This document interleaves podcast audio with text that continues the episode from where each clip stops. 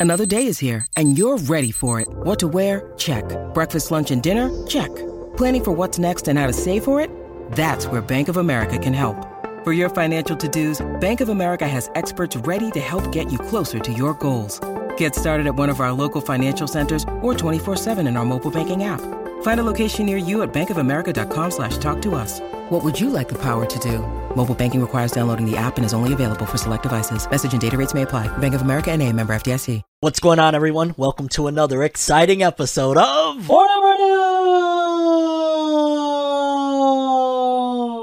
the only news source that provides anything and everything anime and manga related. And we don't bore you. We get into it. Let's do it. No matter how you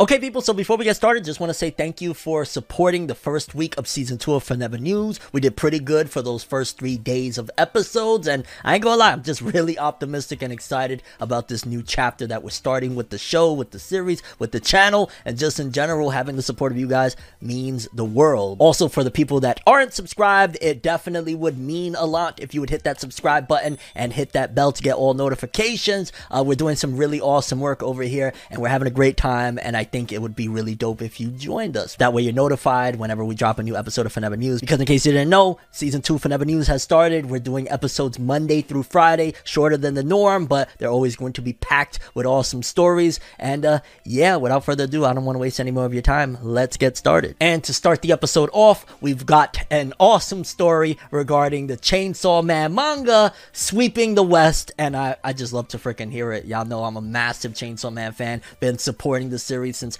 early on in the manga's release. We just heard recently at Jump Festa, again, an update that the anime and manga's continuation, Chainsaw Man 2, will both be dropping in 2022. Here, though, it looks like the West is loving it, and it's just mind boggling because there's no anime, and for a series to pop and be this successful with no anime, especially in the West where anime is still far more popular than manga, it speaks volumes, pun intended, regarding Chainsaw Man. Let's read this though. Chainsaw Man is once again the highest ranking manga on the New York Times list for January 2022. The New York Times recently shared its list of best selling graphic books and manga for January 2022, and the first week of the new year sees big jump manga titles among the top 15 releases. The eighth volume of Tatsuki Fujimoto's peerless Chainsaw Man manga sits proudly in the number 8 spot between scholastic hits like Kristy and the Snobs by Anne M. Martin and For Whom the Ball Rolls by Dav Pilkey as the highest manga of the month. This is also despite being released only one month ago in December 2022. And I want to say if this is volume 8, there's only like two more volumes to be released of Chainsaw Man um, here in the West because there's only 10 if I'm not mistaken. And I ain't gonna lie, I just love to hear it. I love to see it. Chainsaw Man is just gonna continue to get even more successful. I can only imagine what the numbers are to be like once that MAPPA anime drops, which we've been saying that for so long now. It feels like forever. I'm not gonna lie. Even though the manga ended, what was it, December of 2020, and here we are, 2022, still like the anime is gonna do big things whenever we get it. We're gonna get it eventually. I mean, and not to mention Chainsaw Man 2, even though there's gonna be a massive buffer between. Well, actually, there might not be, depending on what the licensing issue is. Because hey, Viz gets the license to Chainsaw Man 2 immediately, then by the time Volume 10 drops, we might have already Volume 1 of Chainsaw Man 2 getting ready to be coming out over there in Japan. So who knows? Maybe there might not be such a major buff in between. But either way, I just love to hear that Chainsaw Man is doing so well. Um, you know, top 10 in the New York Times bestsellers again without an anime. That is freaking amazing. Okay, people, next up, very funny, uh, but cool, but funny and, and odd uh, story. We had reported on, I guess, the initial press release regarding this whole issue or thingamajig uh, regarding Attack on Titan crossing over with Call of Duty. I reported it, I want to say maybe a few weeks to a month ago now, that they had announced they're doing a big crossover collaboration. And a lot of people were like, well, that's an odd release, but okay, maybe it could work, and at the same time, it'll boost both of them. More people find out about Attack on Titan via Call of Duty, and vice versa, because you know, anime fans they'll support anything when it comes to their you know favorite franchise or whatnot. So it sounds like a great you know crossover idea, marketing wise, but I'm not gonna lie, from the visuals and whatnot. I mean, I'm not a COD fan. I've never been a Call of Duty fan. I'm not a first-person shooter fan, uh, pretty much at all. But I was just kind of like, hey, this could be a good. It- it's not. Let's read and, and take a look at what's going on here. It says Attack on Titan collides with Call of Duty Vanguard and Warzone in new collaboration. If you ever wanted to run around Call of Duty Vanguard and Call of Duty Warzone Pacific decked out Survey Corp style, you have a colossal crossover to look forward to. In celebration of the long-awaited launch of Attack on Titan Final Season Part 2, Vanguard and Warzone will be launching the franchise's first official anime collaboration. The Tracer Pack Attack on Titan Levi Edition bundle will go live along with the next major update on January 20th. The 10 item bundle comes with Attack on Titan themed weapons and gear, including the Titan Pierce melee weapon, an ODM blade inspired weapon blueprint, legendary steel cut finishing move, and more. In addition to decking out your own operator with these weapons, you'll be able to see Sergeant Daniel Yatsu looking fiercer than ever in a Survey Corps uniform inspired by Captain Levi Ackerman. And I'm not gonna lie, it just, uh, a lot of people, first of all, when they saw this, they're like, wait, so that's supposed to be Levi? Like, it just, no. It just, no. And again, I believe that's one of the characters from the game that is like almost cosplaying in a way as Levi with this update, but it's just like, With just a little over a week to go until the bundles launch in Call of Duty Vanguard and Call of Duty Warzone Pacific, there's no better time than now to work on your Call of Duty skills so you can pull off stylish moves worthy of a real Survey Corps member come January 20th. And yeah, I, I, I think I'll pass. Even if I played Call of Duty, I don't like. There's a difference between like okay, what they did with Fortnite recently with the Naruto, you know, character skins that you could play as and stuff like that, and you could have uh, the the nine tail fox Kurama, you could ride on him into battle and stuff like that. That was kind of cool. And again, I'm not the biggest fan of uh, Fortnite or whatever, but I'll play from time to time. If my nephew or my niece or somebody is playing it, then yeah, sure, I'll, I'll grab a controller and have a little bit of fun. But it was like, all right, dope. They got the characters in the game. This one is like taking random dudes and just having them cosplay as is just it's a no-go for me. It's it's gonna be a no, okay? like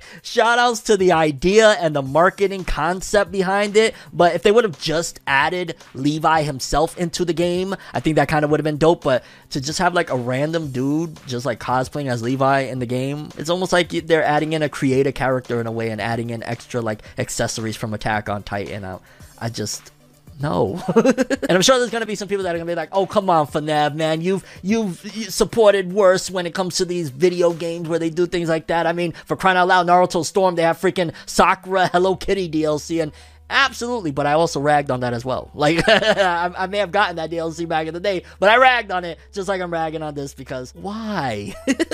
But yeah, people, in case you don't know, come January 20th, there is a DLC bundle of Levi Ackerman where a character from Call of Duty can cosplay if you pick up the DLC, and it looks no. but shout outs to everybody that's gonna have fun doing this. Hey, if it floats your boat, why not? I ain't stopping you. I'm just giving my opinion that I don't really. mm. Okay, people, so next story on the docket. We got a couple of pieces of updates of news regarding Jujutsu Kaisen, one of which in particular, I was like, well, if it's a behemoth and if it's doing uh, insane numbers over there in Japan, then you're gonna need another behemoth, another giant, a juggernaut to come and remove it from its spot, right? And at the end of the day, there's no film in the box office right now that is even coming close to the impact, love, admiration, and support than the Spider-Man film that came out recently. I believe it's called No Way Home, if I'm not mistaken. Forgive me, I have not been into the latest trilogy of Spider-Man films. I think one of the last ones I seen was the old Andrew Gar. I say old like it was 100 million years ago, but the Andrew Garfield led Spider-Man movies. I seen like I think one of those or whatnot. But yeah, I haven't been into it since like hardcore, hardcore since I was younger with the Tobey Maguire trilogy of Spider-Man films. So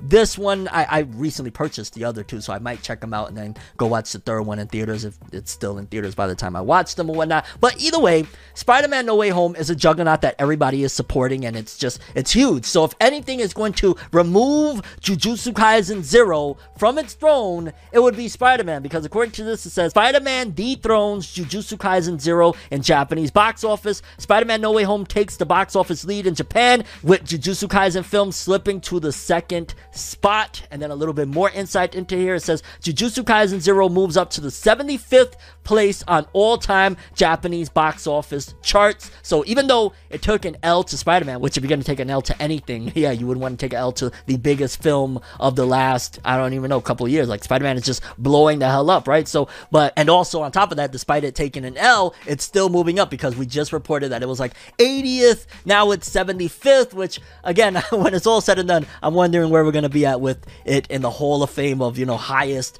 grossing Japanese films of all time because 75th place, it's still like, you know, it's, it's rising, but I don't know, similar to what I said last time, where like, hey, we're 80th, yeah, let's celebrate. It just kind of feels like, mm, I don't know, like I, I, I'd celebrate when we're top 20. I, I gotta keep saying that. And also, it says, in just 21 days, the Jujutsu Kaisen Zero anime film has outpaced the highest grossing film of last year, Evangelion 3.0 plus 1.0 Thrice Upon a Time, so it already outgrossed it at the domestic Japanese box office by more than 2 billion yen in the same time frame, with Toho announcing that the prequel film to the Jujutsu Kaisen franchise had passed 8 billion yen at the Japanese box office today. This places the film at 75th place on the all-time Japanese box office charts. As of Thursday, January 13th, Jujutsu Kaisen Zero has brought in more than 8 billion yen, almost 70 million, 69.59 million, on the back of 5.89 million tickets sold. The anime film has overtaken Harry Potter and the Half-Blooded Prince as the 75th highest grossing film. Wow, that's pretty freaking crazy because Japan they love them some Harry Potter. In case you don't know, Naruto, one of the concepts originally was that was tossed around by Kishimoto was to make Naruto kind of like Harry Potter. We got Mashle that is pretty much like somewhat Harry Potter-ish. Like Japan loves them some Harry Potter. So for Jujutsu Kaisen Zero to surpass a big Harry Potter film, that's interesting. And it sits under 2010's Umizaru 3: The Last Message. It's clear by now that Jujutsu Kaisen Zero will surpass 10 billion yen very soon, overtaking the final gross of Evangelion 3.0 plus 1.0 Thrice Upon a Time, and is likely to soar to 15 billion yen or more, pending any outside influences, though time will tell when it'll reach that amount. So, regardless of what, that's still major, major, huge congrats to Jujutsu Kaisen. It's just kind of mind blowing to me that this is the way they're marketing. Which, hey, you know, take what you can get. If you can get an accolade, why not? Because at the end of the day, that always just pushes more people. Like, oh, you're doing that? Okay, I gotta go watch it. And then it, this doesn't even speak to what it's going to do over here in the West. Like, I, I could see at the very least, Jujutsu Kaisen is probably going to do 15 to 20 million dollars, maybe even more, depending. Because Jujutsu Kaisen is it's popping. Okay, like a lot of people know what's up with it. It's always regarded as uh cut above the rest when it comes to shonen manga and shonen anime in general. And this film, I'm ready for it, baby. We heard that it might be coming out in February. Let's hope so because my ass is gonna be in theaters, okay? My ass is gonna be right there waiting for that Jujutsu Kaisen greatness. Don't let me down, Yuta. Don't let me down, Mappa. I know you're not gonna let me down, Mappa, yeah.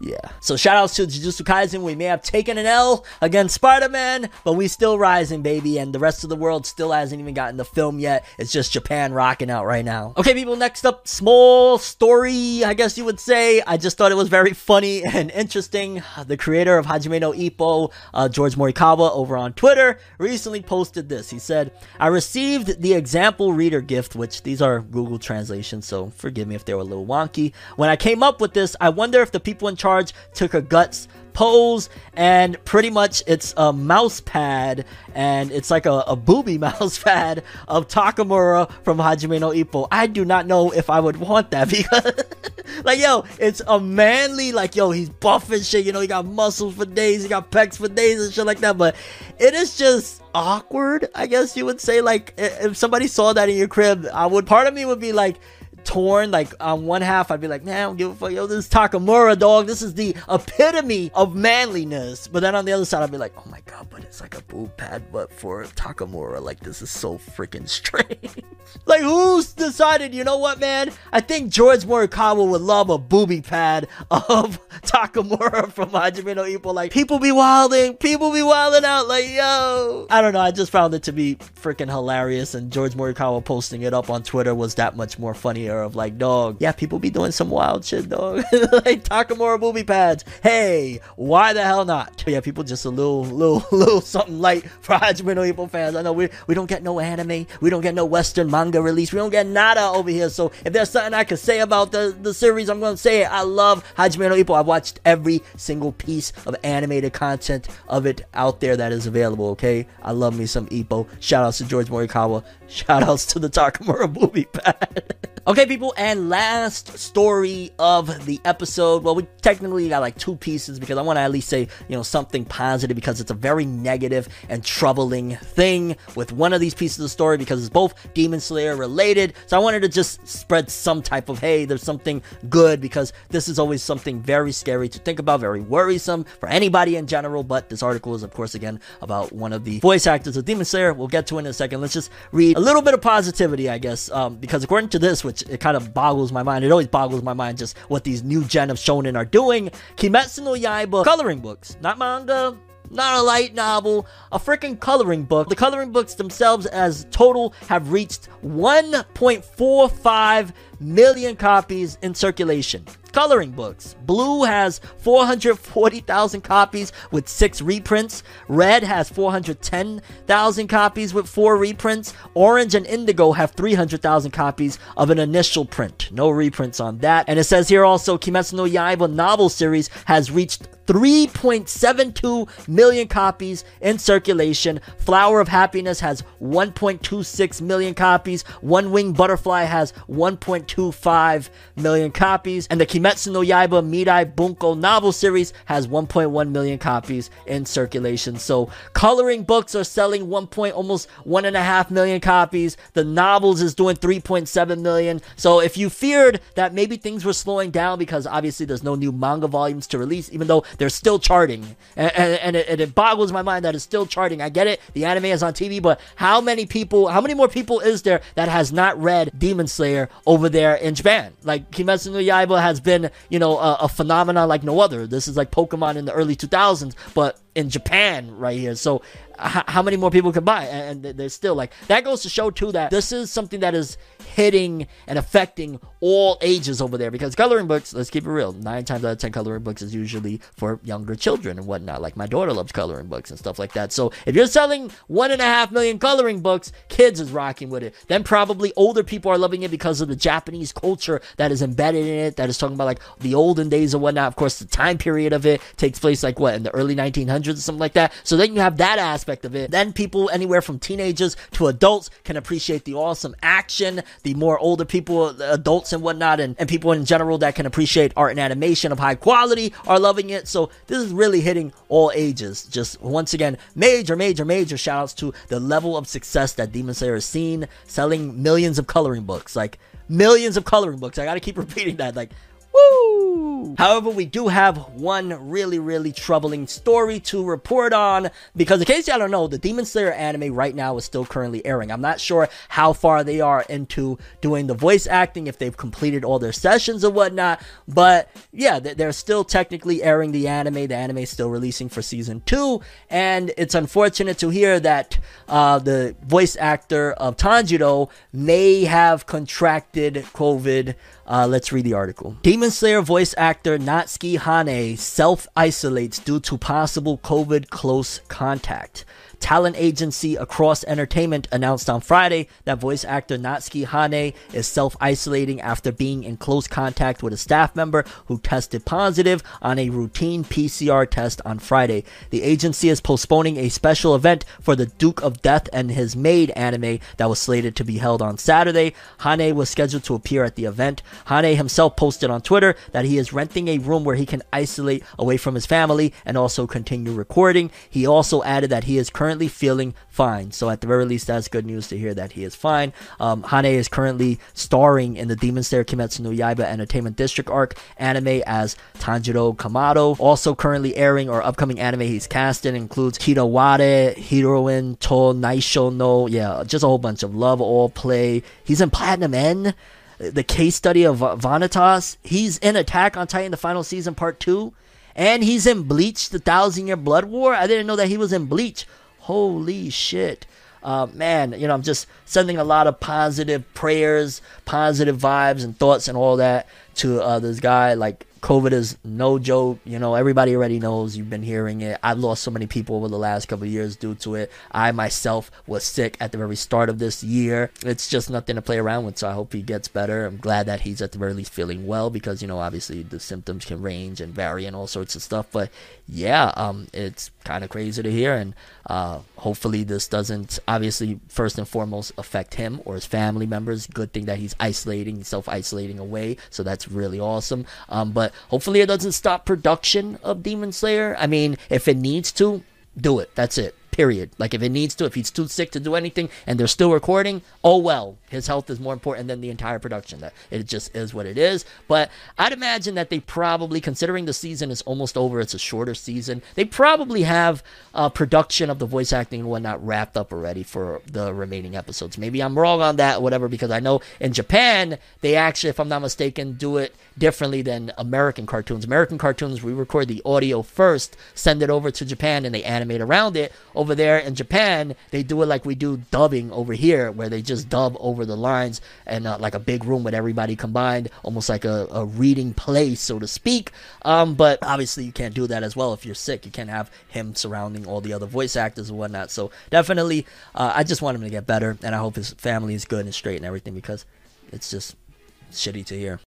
When you need mealtime inspiration, it's worth shopping Kroger, where you'll find over 30,000 mouthwatering choices that excite your inner foodie. And no matter what tasty choice you make, you'll enjoy our everyday low prices, plus extra ways to save, like digital coupons worth over $600 each week. You can also save up to $1 off per gallon at the pump with fuel points. More savings and more inspiring flavors make shopping Kroger worth it every time. Kroger, fresh for everyone. Fuel restrictions apply.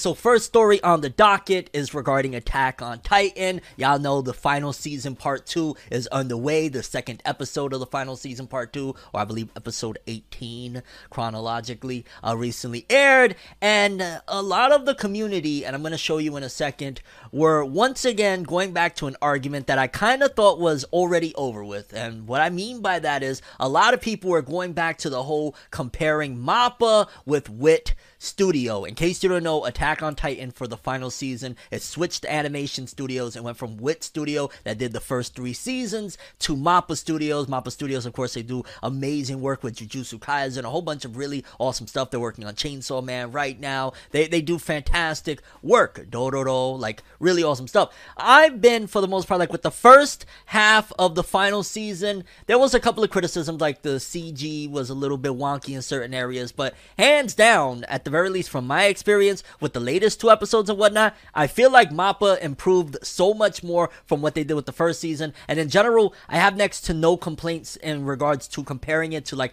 oh, Wit did it like this and Mappa did it like this. In fact, it kind of just feels already old to go back to that. Like I get it, Wit Studio, they did the works. Each and every freaking frame just looked gorgeous for Attack on Titan, the characters, everything about it, the Titans and whatnot. They did fantastic work. I mean, there were some arguable towards like season three. I remember when they started really implementing the CG for like the Colossal Titan. Look a little wonky in certain areas, but for the most part, Wit was great. But it just feels like it's so late in the game to bring this argument back up and to once again start the whole Mappa versus Wit Studio. As fans of Attack on Titan, I gotta stress that we should be extremely, extremely grateful to Mappa Studios for even taking on the task of continuing Attack on Titan. It could have gone the way of just production issues and people, you know what? If nobody wanted to grab the rights for it from Wit Studio, it could have just been no anime. Like that's it. It ended off with season three. Poof. That's the end of Attack on Titan's anime. So the fact that Mappa Studios, knowing that fans are never receptive of studio changes and it usually goes terribly wrong, and then the production schedule is really rushed, a la like you know you go to the Seven Deadly Sins and stuff like that. We should be very very thankful to Mappa Studios and not throwing stones at them and still going on with this really old and tired ass argument of well Wit Studio did something like this and Mappa like it's old. I mean, I'm just taking a look right here, one of which that has like almost 6,000 likes as of the screenshot. They're comparing that like place of like nothingness or whatever where Wit did it and where Mappa did it. And yeah, Wit's, it looks like they have more of a realistic composite for the background while Mappa did like a blur effect. Then another person said there's a notable difference between Mappa's and Wit's paths. If Wit opted for a more starry sky with dense and bright colors, Mappa opted for CGI paths and constant motion and with a larger color variation. We'll see the real results in almost a week, but right now I prefer the older one. So again, like that. Uh, then there's people that are complaining about the people that are complaining, a la pretty much what I'm doing right now, saying why are people still comparing Mappa and Wit? Both studios produce masterpiece level Attack on Titan adaptations. That got 1,400 likes. Uh, somebody saying people fermenting this meaningless war between Wit and Mappa is exactly why the Attack on Titan fandom is a perfect window on what the series is about. Very few people finding a blatant excuse to push a narrative against someone who did nothing wrong, attack them, and cause an ongoing war. Another shot with somebody putting Wit for the Beast Titan and Mappa for the Beast Titan. This one right here. People should be happy Mappa's animating the rumbling because if it was Wit, this is what y'all would be getting. And it showed like, you know, now they disrespecting Wit on this side of things. Another one, season two of the Beast Titan. Season four with the Beast Titan. Wit and then Mappa, and it's real blurry for Mappa. Wit and Mappa. It is outrageous. Then another person said, My biggest ongoing issue with Mappa's projects has been the use of music during episodes. There are many moments I feel would have hit much harder with different music direction, choices, and timing. Hope Attack on Titan delivers this season. Wit Studio was always one of my favorites with this. So, yeah, even before the season started back up, people were still with the Wit Studio, all of that jazz. Like, yo, it's over. Mappa saved it, allowed us to even have these conversations, allowed us to get such a legendary and godlike opening, like the final opening rumbling by Sim. And I'm having an absolute blast. And again, until we get to that part of the story where I might have a differing opinion, and that's nothing to do with the animation adaptation, that's strictly to do with the story. I am loving what Mappa's doing right now, and I think that it's really old and ridiculous at this point. We already had a whole 16 episodes of Mappa. They've improved since then, on top of already doing some pretty good work. Eh, leave the Wit Studio Mappa comparisons alone already because it's also really disheartening to the staff down at Mappa that they're being, you know, ridiculously overworked. So if they're gonna be overworked and they're going for it and all that jazz, at the very least we can do as fans is not disrespect them and essentially spit in their face while they're you know, giving us their blood, sweat, and tears. But yeah, I just wanted to address this thing because it's a little bit out of this world. Attack on Titan fans infighting again over Mappa Wit Studio. Let's just enjoy Attack on Titan until, well, maybe it might be unenjoyable. Oh god, let me just stop. Like, yeah, let's just enjoy the Attack on Titan anime, okay? Okay, people, next story on the episode. It's very unfortunate because we just talked about in yesterday's episode that the voice actor for Tanjiro from Demon Slayer was around somebody that had contracted COVID and he was isolated and you know all of that terrible stuff. Now it seems as though another prominent voice actor, the actor that plays the main villain of the Boruto series right now in the anime, Code, has seemingly contracted COVID as well. It says here, voice actor Junta Terashima tests positive for COVID. Talent agency Kenyu Office announced on Saturday that voice actor Junta Terashima tested positive for COVID on Saturday. Terashima took a PCR test after developing a fever on Friday. He had been in close contact with someone else who had tested positive for the virus. Terashima is currently recuperating at home. He posted on Twitter on Saturday that he has a minor illness with a sore throat and a small fever. Terashima has voiced in such roles as Hyoga Yukimura and Inazuma 11 Go, Code in Boruto Naruto Next Generations, uh, Shin Ichijo in King of Prism by Pretty Rhythm, Mamoru Fujimura in Suki Pro the animation. Like he's been in a decent amount of work, and you know this one's a little bit more worrisome because the voice actor for Tanjiro he was just exposed to somebody that was exposed to the virus. This gentleman, you know, the person that plays Code, actually has it. So again, sending positive wishes. Thankfully, I don't think that in terms of like that big production with Boruto, he's gonna have many roles like in the near future because like we're in a whole anime original stuff right now and we're probably not going to see code for a while anyways so yeah i think we'll be for the most part good in that aspect of like worrying about you know the production but above all of that is strictly like, yo, I hope he gets better. I hope his family's good. I hope everything is good because, like I said with yesterday's episode regarding Tanjiro's voice actor, you know, this shit ain't no joke. It whipped my ass when I got it. I was like, I hadn't felt sick like that in a very, very long time. So, uh, my best wishes, positive vibes to him, and hopefully he gets better real soon. And uh, it ain't nothing serious because yeah, it, it could get real bad. Salute to the voice actor of Code from Boruto uh, because he got COVID. Okay, people. Next up, we got two pieces of Demon Slayer news. One of which is I don't know a lot of drama filled stuff, and then another one is insanely great news. I guess let's start with the negativity actually, and then we could wrap things up on a very beautiful vibe. I, I like that better, having a, a happier ending because well, for starters, one of the things is from last week's episode, not the recent episode of Demon Slayer. I haven't even watched yet. Oh my god, as soon as I wrap this up, I'm going to watch me some Demon Slayer. Yeah.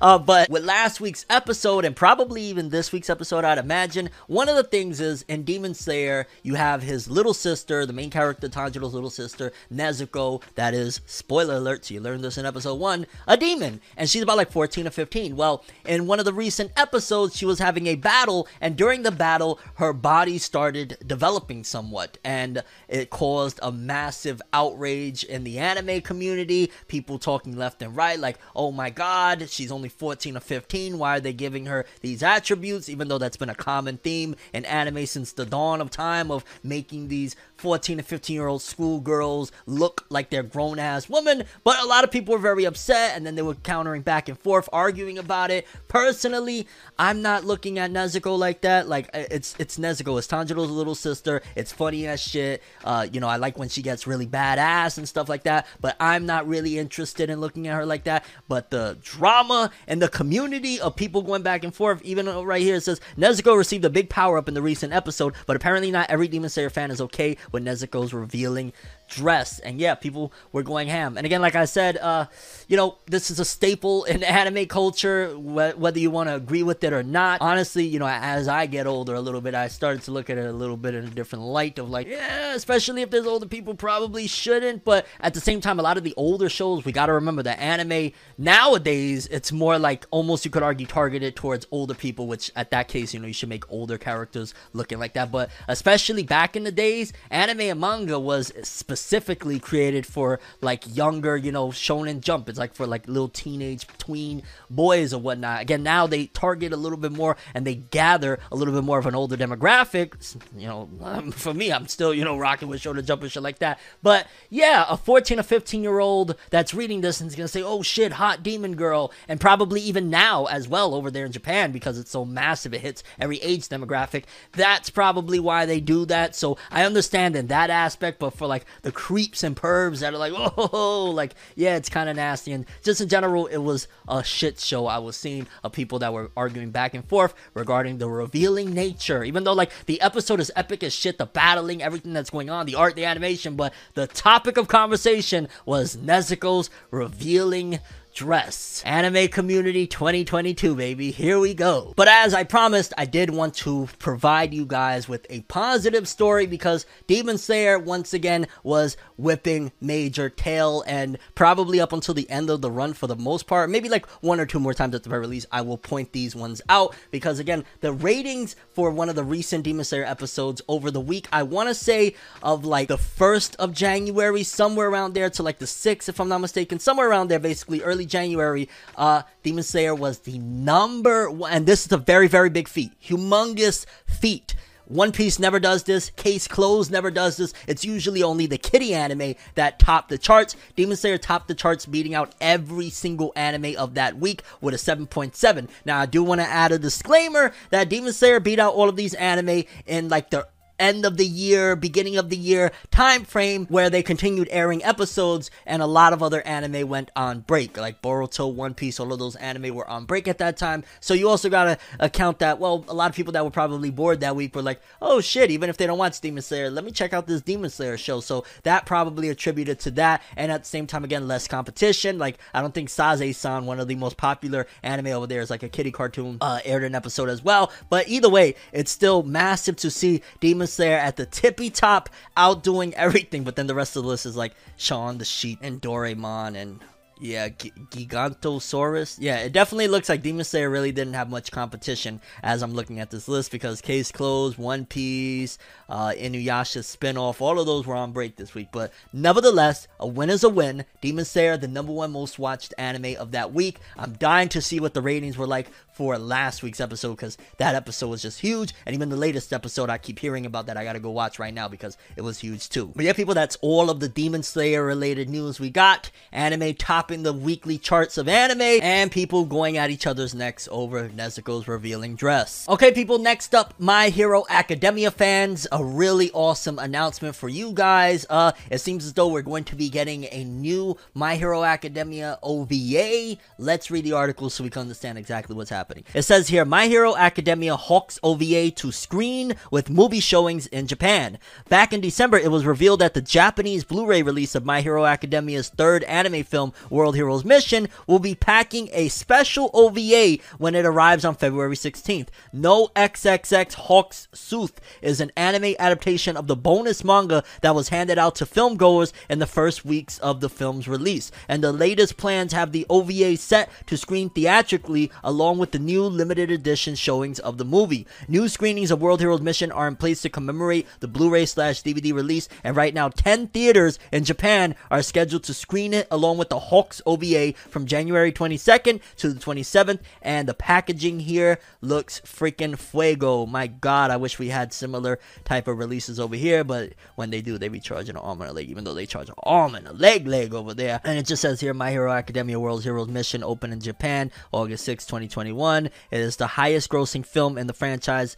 Uh, in the country, and it did forty point three zero million dollars. So My Hero Academia movie did about forty million. That's not bad. It's kind of crazy to think, and just boggles my mind. And I guess that's the difference between something that you don't expect to blow up and something that is targeted. Like My Hero Academia was designed to be the next big thing. Like it was pushed, designed likewise with Black Clover to be the next big shonen to replace the footsteps of Naruto and Bleach and all of the other big shonen at the time that came to an end. Obviously, we know about Black Clover, it never really rose to the occasion. And My Hero Academia, it's like it's always been popular, like really popular. And in the West, it's like a, a monster in and of itself. It was the highest selling manga of 2020, all of that jazz. But then when you compare, like even if it's just in Japan alone, and you look at like Jujutsu Kaisen's latest film, and this is, you know, the latest one of My Hero did about 40 million, biggest opening and, and biggest run it's had for a movie so far. But then you look at Jujutsu Kaisen Zero, and that shit is already in like the first two to three weeks at 70 million, and it's probably going to top 100 to 150 million worldwide.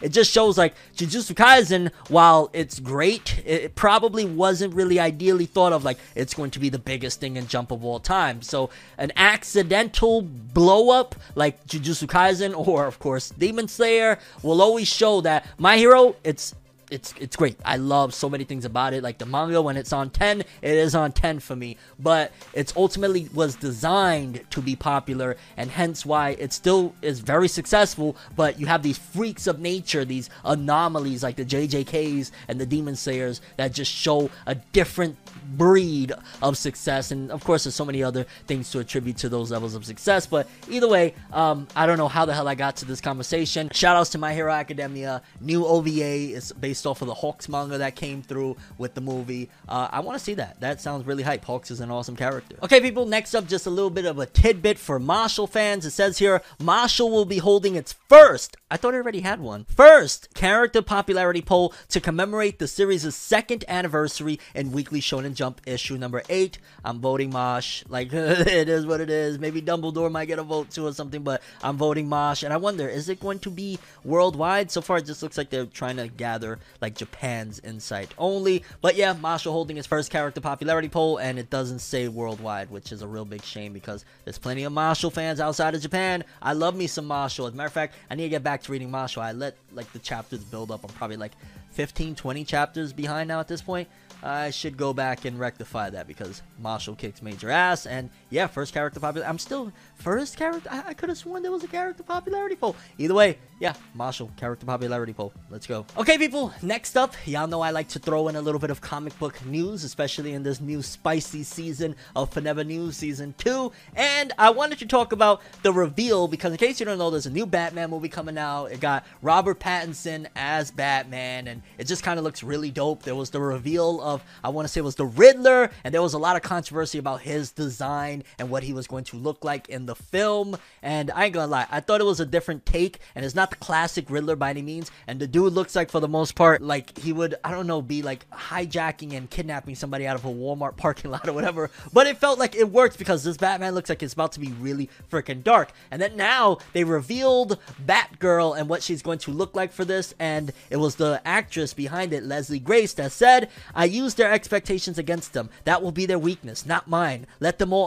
underestimate me. And when their guard is down and their pride is rising, let me kick their butts. Batgirl year one, and she looks great. And I looked at the inspiration, and she looks like a freaking straight up out of the comic book character. I, I don't know. She just looks awesome to me, and I'm I'm hype about this, man. I, it's been a minute since we've had. How many years has it been since we had like the Batman films? The Christian Bale stuff was the last big thing, right? That trilogy, and then since then we had them in like uh, Justice League and stuff like that, but it never really was. Yeah, even though what's his name actually did a pretty decent job. I say what's his name when he's a freaking star, but his name doesn't come to my mind right now. Uh, Adam, put him right here, okay? Yeah, this new Batman, it looks like it's going to be dope. We got Batgirl here, and again, she just looks straight out the comics, and I'm very, very excited about this. I hope they do a good job. I hope it's not gonna drop the ball because at first, when I first heard Robert Pattinson, I just immediately, like everybody else, think Twilight, and I'm like, Twilight vampire guy is the new Batman. But the trailers tell a different story, and the trailers look really hype. So hopefully, this film, fingers crossed, is going to be awesome because yeah, Batgirl looks dope. Batman looks pretty cool. It looks darker. Riddler is a creep ass motherfucker like he's never been. Um, well, he might have been in the comics. I don't know, but yeah, new Batman film. I can't wait for it. Okay, people, and last story of the episode, we got the top 10 selling manga series of the week. So this is all of the backlog, all of that good stuff. Number 10, Blue Lock with 80,000. Number 9, Spy Family, 81. Uh, Blue Box, uh, it's always funny to see them back and forth. Blue Lock, Blue Box. Uh, number 8, Blue Box, 84,000. Number 7, Welcome to Demon School, Iruma Kun, 91,000. And then at the top, pretty much everything is back to back Shonen Jump stuff. Wow. My Hero at number 6 with 95,000. Black Clover 108 at number 5. Shout outs to Black Clover, baby. Hey, top 5. Even though we're losing to a series that hasn't dropped the volume in 100 million years, Kimetsu no Yaiba, because I got 162. Although I do have a very, very hype and thriving anime on TV. So we gotta be, you know, we gotta be real about things, okay? Uh, then we got Dr. Stone at number 3 with 177. And then Tokyo Revengers still making waves, 376,000 at number 2. And number 1, Jujutsu Kaisen 954,000. That movie is doing tremendous for those manga sales. And yeah, pretty freaking awesome top 10. I'm not gonna lie. I'm still excited always to see Black Clover on there. You know, uh, six figures is never a disappointment in my book. And shout outs to Yuki Tabata and shout outs to everybody on that list for that matter. Like Jujutsu Kaisen Zero is selling them volumes. Shonen Jump is getting a mass amount of hate right now over on Twitter because of a tweet that they posted, and the fan backlash right now is insane because y'all know manga and anime fans, when we get upset about something, when we feel like something is coming that is not uh, and particularly wanted to the community, motherfuckers go back crazy, you know what I'm saying? So let's read the tweet to start things off to see, well, what is it that Shonen Jump said? Did they say something outlandish or are they saying things that'll get them canceled? Like, what is the uh, insane thing that Shonen Jump said? They said, soon you'll be able to show your Shonen Jump love in a whole new way. Exciting announcement tomorrow. And with that, they put a picture of Luffy with Momonosuke in his dragon form wrapped around his neck and says, Got it. And uh, yeah, when I first caught it, I saw like, you know, I had a couple of quote tweets or whatever. As of the recording of this right now, it has like thousands of quote tweets and replies and everything of people going crazy because with this big announcement, a lot of people are suspecting that Shonen Jump is about to do something that uh, people really aren't that fond of. And I didn't realize that there was a whole other side of people that absolutely hate and despise the whole trend of NFTs. NFTs. In case you're unfamiliar with NFTs, essentially it stands for non-fungible token, but that still really isn't going to tell you anything because it didn't tell me anything. I'm like, non-fungible token. So like, are, are they token? Like, w- w- what are you talking about? And the best way that I describe it is essentially, okay, think how money, right? Money only has value because essentially certain governments tell you, hey, this has value and you can trade it for services and goods because of the way the, the law of the land, so to speak. So with NFTs, essentially like, just imagine, again, this Shenron statue that I'm not to move because as I said in the opening of this video, it continues to fall apart on me. Just imagine a picture of that Shenron figure, right? Somebody takes that picture, catalogs it in a computer somewhere in the world or whatnot, and makes it that that image is a one of one, so to speak, despite the fact that you can screenshot that image and share it all day. Technically, that particular image is indeed owned to a person. So I see it more as like monetizing imagery in a way that depending on how far this goes, depending on what the backlash and whatnot uh, turns into, ultimately it, it could essentially make and monetize imagery. Like that's one of the big things that they're trying to push with this, and people are not having it. People are annoyed by it. There's a lot of gaming companies that are recently trying to incorporate NFTs into their motto. There's just so many different things happening with NFTs right now. I'll be honest with you. I'm not mad at it per se, as long as it doesn't start to interfere in certain things. Like, I don't want to be watching an anime and all of a sudden they just start talking to me about NFTs and shit like that. Like, no. But in terms of, like, from a business standpoint, there's some fun and creative things that can be done that can be using the idea of NFTs. Because, again, the thought of being able to own, let's just say, like, I, I actually own this digital image of Luffy with Momo around his neck. I don't know. A part of me feels like that's kind of dope, but at the same time, again, because somebody can screenshot it is like where's the value in that? So that's where i guess the conflict goes back and forth. Obviously as you can see i'm kind of down the middle with it. Like i don't hate it but i'm not like yeah yeah the nfts i just try to see like okay if that is going to be indeed the future with this nft situation then what could be the benefits from a creative's standpoint such as myself? And i could think of quite a few different ideas especially if you can actually make money from it for artists and whatnot. That'd be kind of dope. But then there's also of course the whole thing that a lot of people are saying that this whole nft situation is really just being used as a front to money launder, but that's a whole other situation. And either way, just reading a few of them, it says if it's about NFTs, and Shonen Jump is switching from killing their artists to killing the environment. This better not be some damn NFTs. Gonna become the king of the pirates if it's NFTs, meaning that they're gonna cancel their subscription. Say it. We all know what you want to say. Say the line as all these Simpson characters are staring. Another person said, "Wonder what I'll do with that extra two bucks a month," because a lot of people are pretty much threatening if y'all start introducing NFTs and doing all of this, we're walking out. Which I'll be honest with you, I saw that they did something similar NFT project with Fist of the North Star, and again, I, I I don't know, I just I like the idea, but only if it's in practice and it continues and it just doesn't die out somewhere. Because let's just say I own this image of again, you know, Shenron right there, whatnot, and it's you know cataloged that I own it in a computer somewhere, whatnot. But if nobody cares and NFTs just dies out or whatnot, even if you spent four thousand dollars on that picture of Shenron, it doesn't mean anything and it doesn't have value. And that is going to be the inevitable future for a lot of NFTs. They aren't going to mean squat. So we got to wait and see. But again, uh, the, the reaction and the backlash to it is quite the humorous thing, if I do say so myself. Shonen Jump uh, hopefully isn't going to announce NFTs, but I will keep you guys updated on the story to see what comes from it. Okay, adding a quick update to the story as of the recording of this video right now. Shonen Jump has actually debunked the scary thought that a lot of fans were outraged over and sending backlash towards Shonen Jump because Shonen Jump just tweeted out it's not NFTs with a smiley face. So for fans that were outraged over this, for all the backlash that was sent to Shonen Jump, rest assured, in case you missed it, they updated. It is indeed not about NFTs. So whatever their announcement is, it probably will be something up your alley. Well, we gotta wait and see. Either way, dodge the bullet, fam, when it comes to the announcement. Although, again, I was kind of like in the middle, like whatever. If it's NFTs, fine, but it, you know, it is what it is. But yeah, Shonen Jump, new announcement, not NFTs. Okay, people, next up, a lot of people wanted me to cover this. This was announced a couple days ago that apparently Among Us is getting.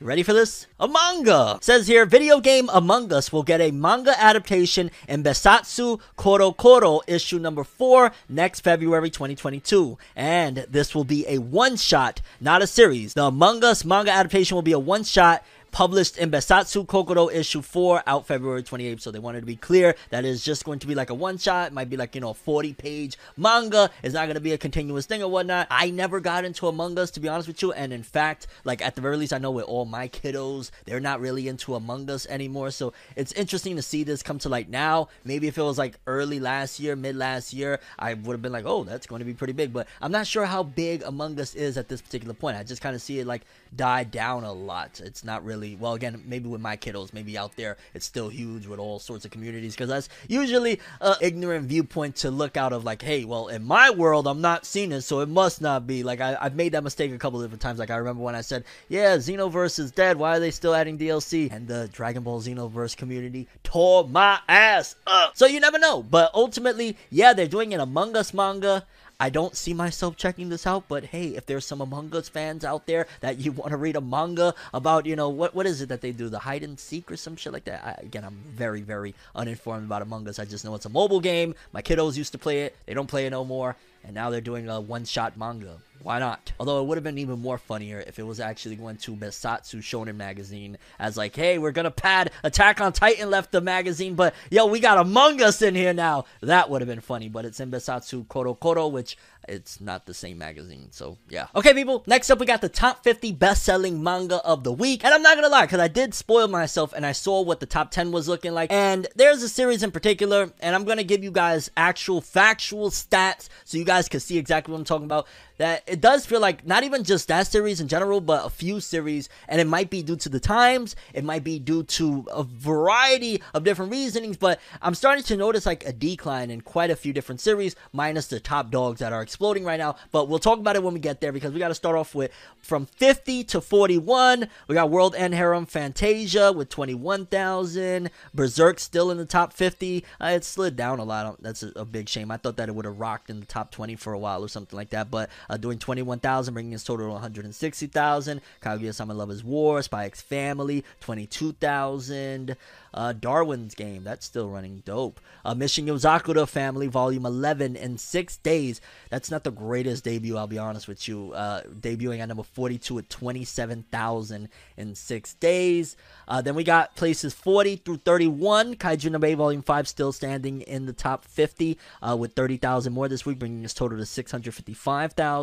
One Piece 101 with 32,000 this week, still hanging in there, 1.6 mil. A whole bunch of Jujutsu Kaisen from 36 to 32 is Jujutsu Kaisen volumes, and expect to see a whole bunch of them in here for at the very least the next couple months while Jujutsu Kaisen Zero runs in theaters because it's just that damn big. And then at number 31, New Prince of Tennis Volume 35 in six days, 33,000, which Prince of Tennis been going on for ages, man. It's still doing thing. Uh, then volumes 30 through 21, again more Jujutsu Kaisen. I'm not sure what the heck Kawaii Dake ja Nai Shikimori-san. I have no idea what that is. Shumatsu no Valkyrie, AK Record of Ragnarok, 35,000 still standing in there after what has been 21 days. Okay, Sakamoto Days, Volume 5, 6 days, 36,000. I want to see Sakamoto Days to the moon, man. I'm catching up with Sakamoto Days. And if you don't follow me on Twitter, I, have been talking about it here and there. I'm just having so much fun with Sakamoto Days. It gives me a little bit of a vibe of like Gintama in a way, like the you know the trio that do these weird, not necessarily odd jobs because it's mainly just trying to save Sakamoto's life. And I'm getting too into a review here. Just Sakamoto Days is awesome. I got to talk about it sometime in a big video. Shout outs to everybody there and drop a like for Sakamoto Days, baby, okay? And then 25 through 21, again, more Jujutsu Kaisen. As I said, part for the course, that movie is doing some numbers over there in Japan. Then 20 through 11, more Jujutsu Kaisen at 20 and 19. World End Harem Volume 14 in 6 days, 41,000. A lot of people have been telling me that I should check out World End Harem, the anime, so I might. I've heard some interesting things about it, and there's like two episodes, so maybe later tonight I'll pop on some World End Harem.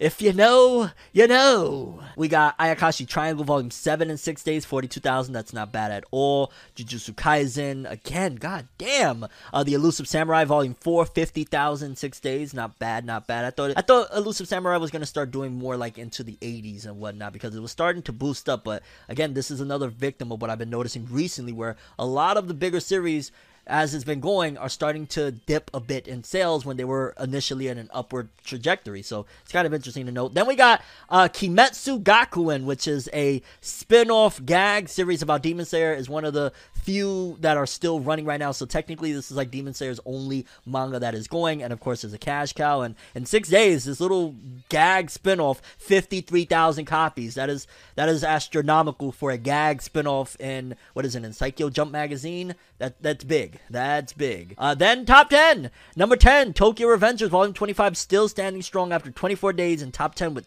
57,000, bringing his total to 869. It will not leave the top 50 without hitting that million, I can assure you. Uh, number 9, whoa, that that's shocking to see. Kinnikuman, aka Ultimate Muscle, with 59,000 copies. When did they drop Ultimate Muscle volume? That, that's insane. Uh, Jujutsu Kaisen Zero in there, 56,000. Again, people are going to run out and get that book, man. That movie, it's it's doing numbers. I keep saying it. Uh, number 6, Blue Box Volume 3, 73,000 six days. Pretty freaking good. I keep hearing great things about it. Uh, then Number 5, in 6 days, the latest Boruto offering, Volume 16, 73,408. And that's not necessarily great for Boruto per se, if I'm being honest. It's like, it's alright, it's good. I'd imagine it's like probably close to what the last one, but I'd feel, and I'd have to check because I don't have the numbers for this Boruto volume in particular, so I'm not to cement it and say 100% this is what it is, but it feels like a dip from the previous one, and I really like that cover. I don't care. Then moving on, place 4, Jujutsu Kaisen yet again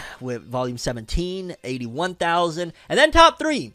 And this one right here, uh, y'all know I'm a very big fan of it, so I always like to give a little bit of an extensive coverage to it. Black Clover Volume 31, 94,006 days. Now, those numbers aren't bad per se, but I did a little comparison. I dug up what the last volume did in seven days. It had a full seven days. The last volume with Gaja on the cover of volume 30 did 113,418. And color me crazy, but I don't see that if Black Clover had that extra day, it would have did another 20k. I just don't see that, especially considering it had all those days. It probably wasn't going to do an extra 20k to match up or even surpass what volume 30 did. So definitely a decline for black clover. It's a shame. That cover looks awesome. Black clover has been hitting especially the last few chapters been insane. But yeah black clover it seems like it's in a downward trajectory and, and it sucks man. It really sucks to say but like I, i've been looking at some of the yearly numbers as well and it's kind of been staying for the most part in like the same type of position. Maybe you could argue like a slight very very small dip but for the most part it's been maintaining yearly. So that's a good thing. But in terms of comparing what this did like to the last one, I mean, you could argue, hey, that was October. October's a big month where a lot of people go shopping, Christmas gifts and whatnot. So maybe that's why it did better. But we gotta wait and see. Depending on what Volume 32 does, then we will know for sure where it's at. Uh, then number two, Doctor Stone, 131,000. Shout outs to Doctor Stone. And number one, Jujutsu Kaisen, back up at number one with 255,000, bringing his total 1.4 mil, the latest volume. Um, yeah, that was the top 50 best-selling manga of the week. Some interesting numbers there. Um, hopefully things pick up because even the weekly Shonen Jump unofficial account has been saying that some of these numbers definitely feel stagnant from the last one and they said that with the last releases as well so yeah next up something i just wanted to briefly touch up on it says here jojo's bizarre adventure by hirohiko araki on the cover of the upcoming spur magazine issue 3 and the art Oh my god, it got Jolyne Cujoh. She's wearing a shirt that says new and it's kind of like, what is that? Is that see through? Oh shit, is it see through? You see, like, she got a tank top under, then she got this dress. Like, yo, Hirohiko Araki, on his off time when he's not doing JoJo's Bizarre Adventure, why doesn't he work for like Gucci? He should be like Gucci, Louis Vuitton, Balenciaga. All of these big companies should have Hirohiko Araki designing their clothing because, like, look at that. She straight up looks like a model and she's a JoJo's character that kicks major freaking tail. Shout outs to Jolyne Cujoh. This magazine, I, I wouldn't mind having it just to have that cover. I would frame this shit. That's how awesome this looks like. Hirohiko Araki, a beast at clothing design. Holy shit. And again, did I say, uh, I, I hope I didn't forget to mention uh, Jolyne Cujoh for the win, baby. Look at her. That, that's my gal. Yeah. Next up, let's talk quickly about some fingers. so, this was something that I found interesting. I wanted to kind of joke around with you guys and show you guys. It says here on Yahoo Japan, there was a product that somebody recently had screenshotted and I saw it, and it was of some earphones of Sukuna's fingers. So, essentially, it's like these earbuds that you stick in your ears, and hanging out the side of your ears would be these giant Sukuna fingers. And I'd imagine the audio is probably garbage because that's usually when they do things like this, they just take a shitty pair of earphones and then just add whatever aesthetic to sell it off as like a product. I ain't gonna lie. I, I when it comes to my shit, I don't care. You lo- hate it or love it or whatever. I'm gonna do what I think is dope, and I'd find that hilarious to go to the gym and just be like, "Yo, I got my Sukunas on, dog." But I'd imagine the audio probably terrible, so it'd be like a waste. But I'd probably buy them eh, literally just to have them in the box of like, "Yo, look at these." It might go up in value someday. Who knows? Because it's so freaking weird. But yeah, audio quality is probably terrible. So it's like eh, buy it if you just want like something cool and you want to just freak people out from time to time. Because yeah, it could also double as it looks something weird else. But we ain't gonna talk about that. Either way, Sukuna's fingers. If you want them, they're out there. It says what File Web. I'm not sure if that's the the site where they're selling it or the the vendor or whatever. But it's just bizarre. But I don't know, fascinating at the same time. Like I kind of want them. Like imagine somebody just staring at you, like, "Yo, dog, you got fingers crawling out of ears. What's going on?" Shout outs to Jujutsu Kaisen, uh, Sukuna's fingers. Yeah, definitely not the gourmet meal you were looking for. Okay, next up. So I believe this already took place in the Demon Slayer anime, but according to this, it says that Kakashi's voice actor will join the Demon Slayer cast for one of the latest episodes. It says here Kazuhiko Inoue, who is known for voicing Kakashi, Kars, and Gilliard, will voice an unknown swordsman in the Demon Slayer anime. And I want to say that was like either last episode or the episode before that. And that is so dope. I love that shit. I ain't gonna lie. Like, I'm already, I've been doing this for so long, talking about anime, reviewing anime, and stuff like that. That, like, if I hear Jiraiya's voice actor, I immediately, it doesn't matter what character, what anime, whatever. I, oh my god, that's him. That's him. I know immediately. Like, certain voice actors that I could spot them from a mile away. I don't know if I'd be able to spot Kakashi, because to be honest with you, if they didn't point this out, I wouldn't have known, like, oh shit, that's Kakashi. So, uh, kudos to the talent, and I guess also is to my inability, because at the end of the day, I'm not, you know, a native Japanese speaker, so I'm not gonna immediately catch up on it. But yeah, uh, Kakashi's voice actor in the Demon Slayer anime, why not? And it's playing uh, this unknown swordsman that, yeah, pretty interesting guy. And while we're on the topic of Demon Slayer, they just released a new key visual for the Demon Slayer anime. It says here, Uzui and Tanjiro use all their strength in this new Demon Slayer Kimetsu no Yaiba Entertainment District arc key visual, as the fight between Uzui, Tanjiro, and the gang and the upper rank six demons Daki and Gyutaro continue in the newest episodes of Demon Slayer Kimetsu no Yaiba's Entertainment District arc, with a new key visual for the arc being released today, drawn by anime studio Ufotable, alongside a trailer promoting the art and the reveal of who is voicing upper rank 6 Gyutaro. And I'm not even gonna lie, this art looks so freaking sick. Uzui, you got Tanjiro, and then you got the two demons, and yo, this right here should be a DVD cover, Blu-ray cover, or whatever. It just looks amazing, incredible. And this arc has been incredible. It just really freaking sucks. I gotta every time I say it, I don't care. I'm gonna repeat myself again.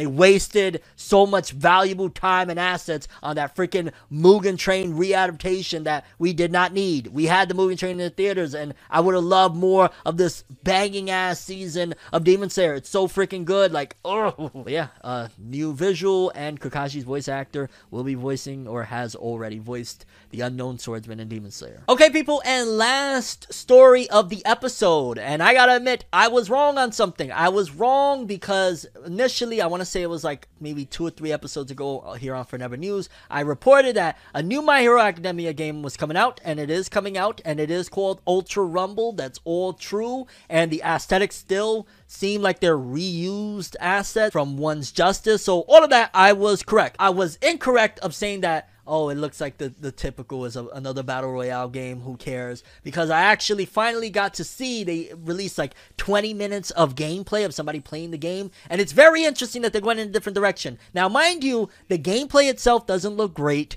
and again, they're reusing assets or whatever. So those are two strikes against it. But it looks fun. Like it, it's not a battle royale classic type of game. It kind of gives you a vibe of, to a certain degree, like Fortnite free roamish. You got to see it to believe it to even understand what I'm talking about. But it looks like it's not the greatest game, but you get a couple of pals and you hop on this thing, and because it's free to play, this could be huge. Like y'all already know, there's a major crossover between anime fans and like gamers and whatnot. A whole bunch of kids that maybe they love Fortnite, but they're a little bit tired of it. They see this game that kind of resembles Fortnite in a lot of ways. Like I saw like the portal that like you know when you, you got to be in there if not you get timed out or whatever in the zone. I said portal, the zones or whatever.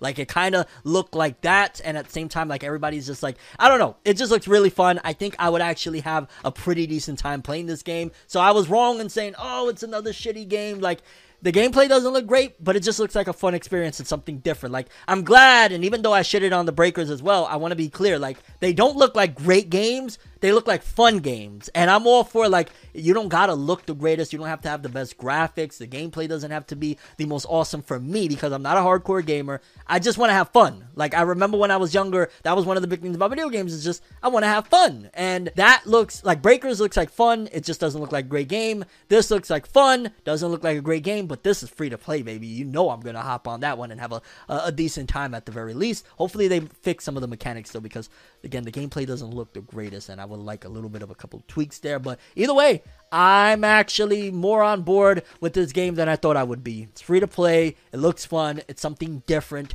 I'm excited, and I think it also has a little bit of an extended character roster, so that's gonna be nice too.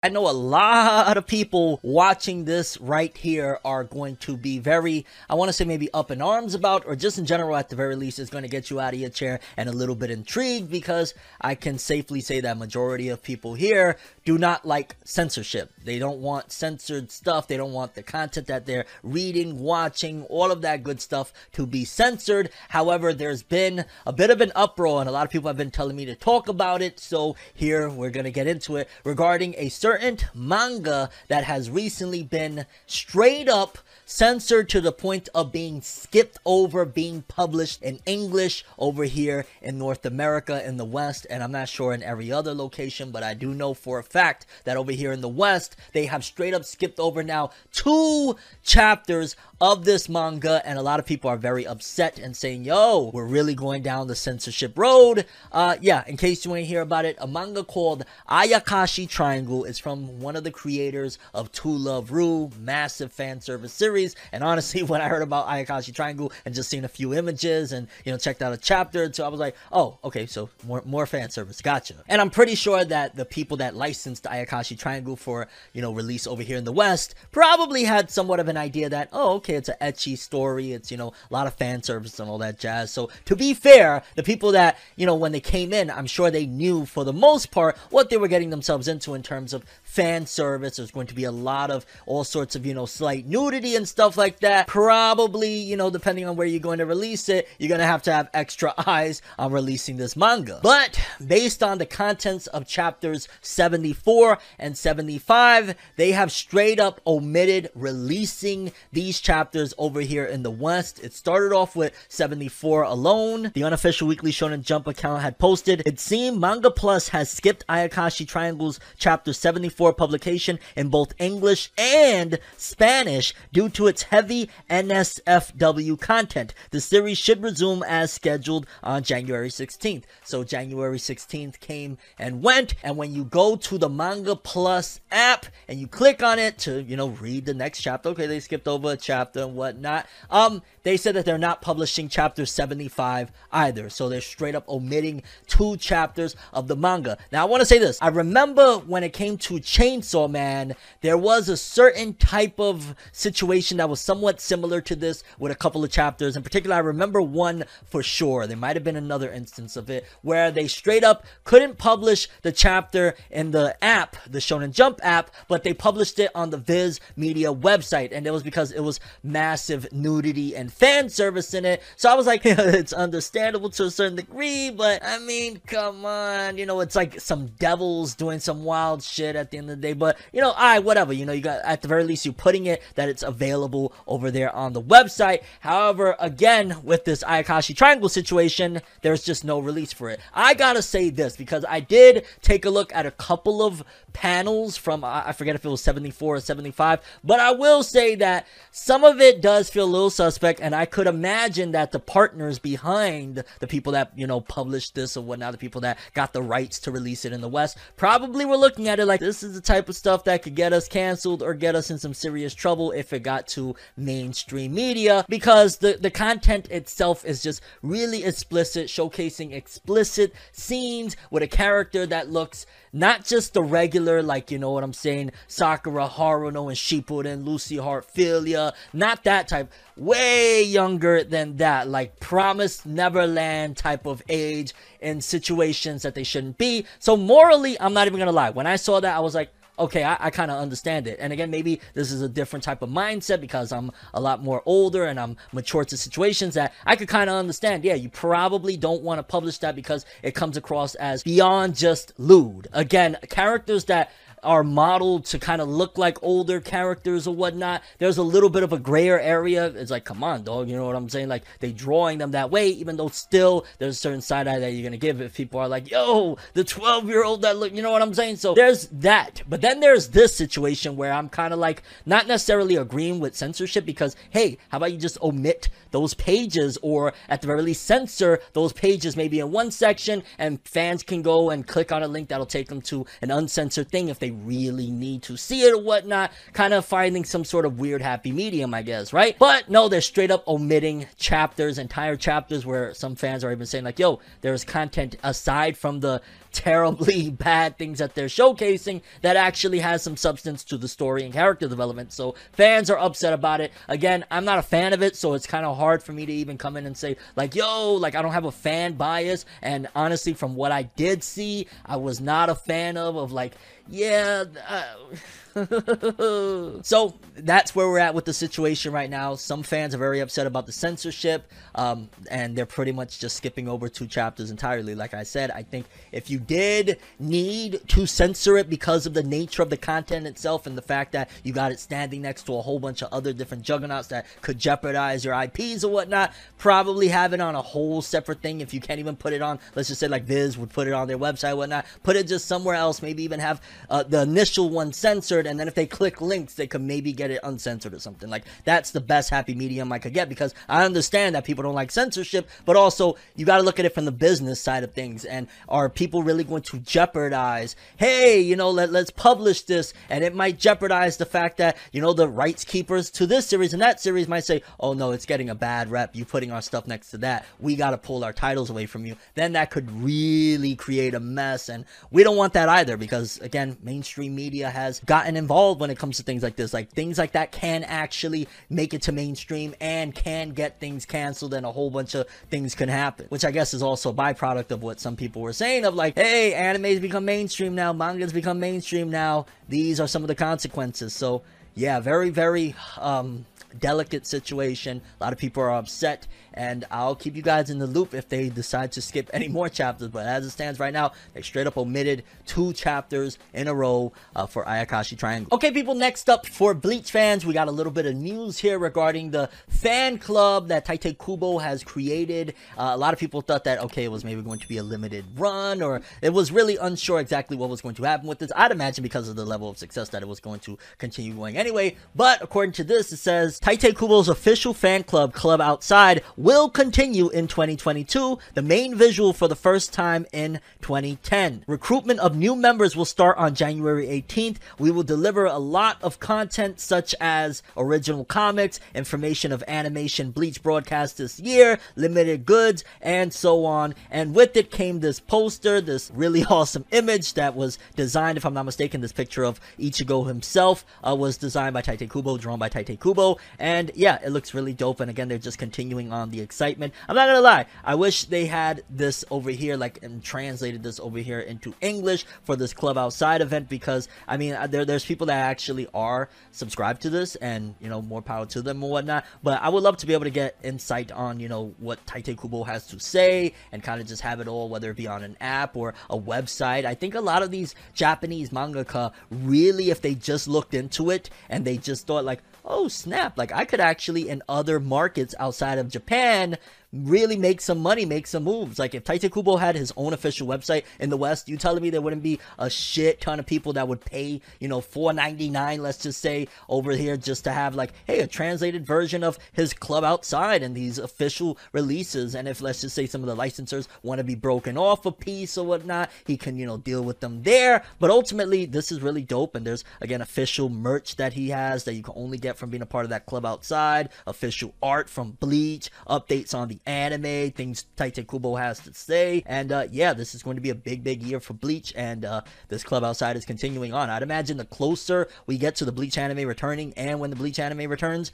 Tite Kubo's club outside is probably going to skyrocket and memberships and people signing up and just wanting to be a part of all of this because this is the year for Bleach. But yeah, people, Tite Kubo's club outside event will continue on into 2022. And again, this really awesome image of Ichigo. You can tell that Tite Kubo was having fun doing like digital digital colored art now. Like I think we'll probably see more of it moving forward because now he's starting to get a hang of it and just kind of seems like he's having fun with it. Okay, people, next up we had reported on this story as we've been following it a few episodes ago on Forever News, but it continues to get massive and dare I say pun intended, colossal with what is happening of the level of success thanks to Attack on Titan's final season part 2. The opening, the rumbling by Sim is exploding even more so than we could have imagined. I think we had just said that it was like 4 days and it hit like 10 or 11 million views. Well, according to this, Pony Canyon had thanked everybody because in 9 days the Attack on Titan final season part 2 opening got 20 million views on YouTube and probably I don't know maybe like 20,000 40,000 of those is straight up from me like I'm not even gonna lie I just tweeted out again on Twitter the other day of yo dog I need like the full version of this and I want to say they actually just announced that the band they're filming the music video for the song so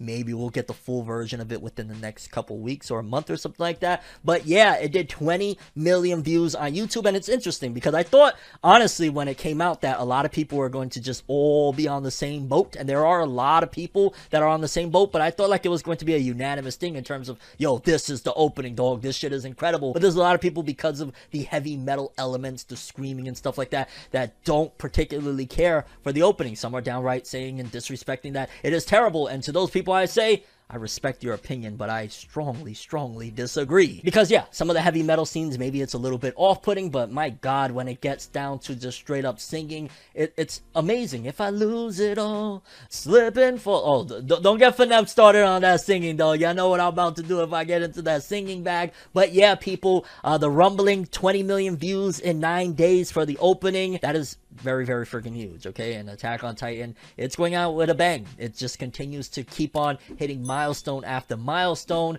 We'll see where everything is all said and done when the season ends because a lot of people are theorizing all sorts of crazy stuff. But yeah, I'm getting uh, ahead of myself. Uh, Attack on Titan, 20 million, the rumbling, nine days.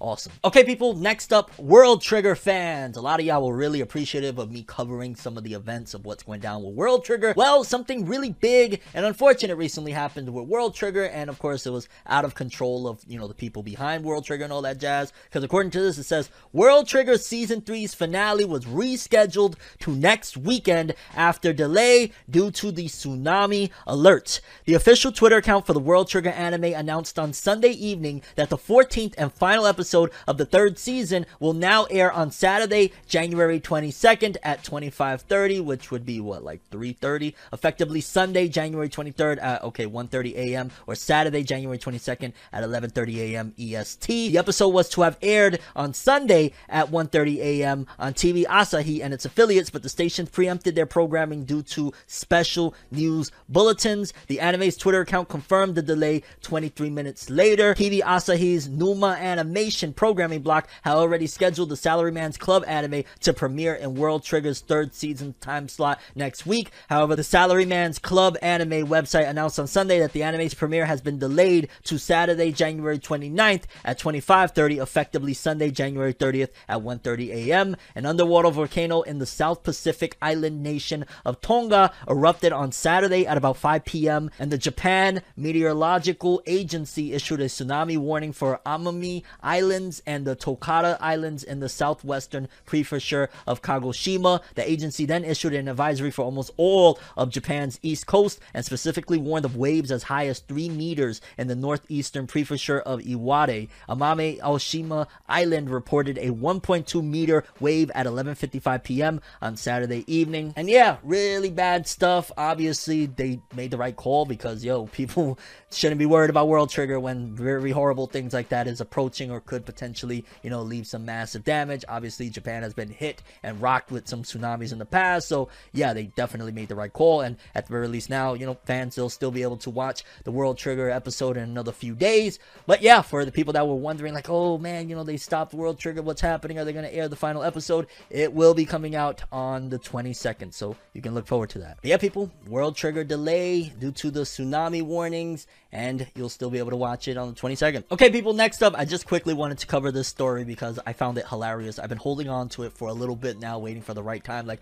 where's a good episode where I could just kind of let off a good laugh? Uh, because according to this, it says Los Angeles police officers fired for playing Pokemon Go during robbery in progress. LA Police Department officers Luis Lozano and Eric Mitchell were fired for playing Pokemon Go instead of responding to a call regarding a robbery in progress on April 2017. Whoa, this is an old one. Why are they bringing this up now? This incident came to public attention when the former officers submitted a petition to the California Courts of Appeal. The court denied their appeal as reported in an official court document filed last Friday. So this is many years later that they filed an appeal. According to the document, the former officers were working as partners on a footbeat patrol on April 15, 2017. When the patrol supervisor heard a call for a robbery in progress at Crenshaw Mall, he attempted to radio Lozano and Mitchell's unit for backup, but received no response. Upon questioning, the officers lied that they had not heard the call. A digital in-call video system recording revealed that not only had the unit received the call, it had been situated only a short distance from the scene of the crime. The officers extensively discussed Pokemon Go during the beat, with Lozano declaring at one point that he was trying to catch a Snorlax. On the way to the Snorlax location, Mitchell said that a Togetic popped up and the two agreed to hunt the Togetic together. So yeah, people, um, I, again, I don't know, wow, did the appeal take this long? Like, did, it take five years for them to come back with it? Or did they just recently say, hey, you know, I want to, I want to get back on the force. Let me appeal some shit that happened in 2017. Cause that's just really bizarre that some officers that were fired five years ago just was like, yo, we're appealing this shit now. And yo, that is freaking insane, dog. Like you let a robbery go down because you're trying to catch a Snorlax and a Togetic in Pokemon Go. I mean, 2017 sounds about the time, more or less, that people were still very heavy into Pokemon Go. Like I know a few people that still play it, but it's not nowhere close to as big as it was back in like 2016 and 2017. But goddamn, dog, you slacked off on the job as an officer to go well, who knows what'll happen, but uh goddamn, that Snorlax better have been worth it, I guess, huh? Imagine they didn't catch either of them. Oh my god. Okay, people, next up a couple of pieces of Undead Unluck news. For starters, Undead Unluck's second popularity poll is now up, so you can vote for the characters that you like and all of that good stuff, which I think it's about time a few different series, if I'm not mistaken. I think Mashle just announced its first one, and now Undead Unluck announced its second one. And also, Undead Unluck by Yoshifumi Tezuka will get a novel and a complete full color release digitally in Japan, which is very, very interesting. I'm, I'm just wondering, like, when are they going to get an anime announcement? Imagine they pulled a Psyren. In case you've never heard of Psyren, it was a really popular manga. A lot of people knew about it over there in Japan. It was in Shonen Jump, and it lasted 130 chapters, something crazy, and never got an anime. And to this day, people are like, why? Well, I did see what the sales looked like, and the sales didn't look all that impressive to be honest with you. But either way i hope undead unluck doesn't go that way which i don't think they are because if they're doing popularity polls and all that jazz like yeah that's probably just my anxiety speaking of like it's not gonna happen. It didn't happen at jump festa but yeah they had big guns at jump festa as i've said many times and that's probably why the news for undead unluck and mashle and a few others wasn't all that impressive because probably saving it to give its own, you know, separate big announcement that isn't clouded by, oh, Bleach, oh, Chainsaw Man. But yeah, Undead Unluck popularity polls, second one, and uh, they're still making waves with novel adaptations, stuff like that. So who knows, maybe soon anime, eventually, early 2023 release. Next up, Black Clover fans, in case you don't remember, it was announced that a Black Clover game was coming to mobile after, I want to say it was last year, maybe a couple years ago, they had canceled the Black Clover mobile game that was out for a bit now. It wasn't doing well. Well, they announced another one at Jump Festa, and the graphics and gameplay look like, god damn it, that could be a console game. What the hell are you doing putting it on mobile? And recently, they released a whole bunch of different shots from the game. For starters, we got a few of William Vengeance, as you can see him just there. Then we got William Vengeance with Fuegoleon in another shot. Then right here, you got some of the character attributes. So it definitely looks like very impressive of like you level up the characters. And I, I, can't stress enough the visuals right here. This one of william vengeance with like the rainbow around them and stuff like that really looks sick. And then a few more other screenshots from the game. One of noelle and her character stats. Another one of asta and his character stats. Uh luck which i wonder how does this work? Like are you forced to play as asta? I i, I play with luck. I ain't gonna lie. I'll run around as luck unless you get to play as yami which i highly doubt they're gonna let you play as a captain. But if you can play as yami or young yami don't ask who I'm playing as. You already know, dog. Like, you know what I'm saying? And then another one of Yuno as well. And I'm not even gonna lie, dog. This game is looking like my, my favorite gacha mobile game of all time is still Bleach. It's still Bleach Brave Souls. That has been my favorite of all of them. Like I loved Dokkan, Dragon Ball Z Dokkan Battle. Bleach Brave Souls just was always a better experience. It always felt like, man, it's like just chibi character running around, but it's so freaking dope. And I loved collecting the cards and all that shit. Like that was really, really awesome, and still is. It's just that like I had did everything there is to do on there. I played every level, every mode, everything. You know what I'm saying? So I was kind of caught up on that at that point. This Black Clover, if it's even a molecule close to that Bleach Brave Souls, we're gonna have a problem. I'm gonna have a problem. I'm not gonna be able to put this down because the graphics are great. It looks really awesome, RPG-ish, and in general, it's Black Clover greatness, baby. Let's go. Okay, people, and last story of the episode, we got the weekly Shonen Jump author comments. It's been a little bit since we've talked about it. Let's see what our favorite authors in the magazine are up to. For starters, we got Shoha Shoten, which is the new manga from, well, it's two creators, but one of the creators was the artist of Death Note and Platinum End and Bakuman. Uh, but the author, the one that's writing it, said Akinari Asakura, Volume 1 is now on sale in Japan. Please check it out. Storyboards with my hellish art are also included. So it seems as though he did the storyboards similar to like if you remember Masashi Kishimoto, what he did with Samurai 8, that he wrote it, did storyboards, and then allowed the artist to, you know, recreate it and do all of that good stuff. So that's probably what happened. And then Oba or Obata, I forget which one is the artist, came in and, you know, did finished up the art and whatnot. Uh, then we got Ayashimon, Yuji Kaku. Oh my god, Ayashimon has been banging chapter after chapter. I just gotta throw that in there. Uh, my 2022 New Year's resolution is to be able to write the comments here effortlessly. Shout outs to Yuji Kaku. Awesome, awesome, awesome so far. Eight chapters in. Uh, Jujutsu Kaisen Gege Akutami. Y'all know how I feel about Jujutsu Kaisen. The movie is now in theaters. I secretly went to watch it along with the opening comments on the first day. And it's kind of hilarious when I read this because I kind of took a little one over on a couple of these comments. I would freak out if I knew what Gege Akutami looked like, of course. But I would freak out more if I just happened to be in a theater and ran into Gege Akutami. More so than like, you know, the whole thing of Andrew Garfield and Tobey Maguire, how they snuck into the Spider-Man thing. Nothing against them because again, I love Spider-Man, all that stuff. Ultimate Spider-Man was my shit back in the day. But like, yo, I, I'm, you know, fan of all that jazz, but obviously I'm a manga dude, I'm an anime dude, and if I ran into Gege Akutami, I'd probably scream, yeah! Oh my god, please! Ah!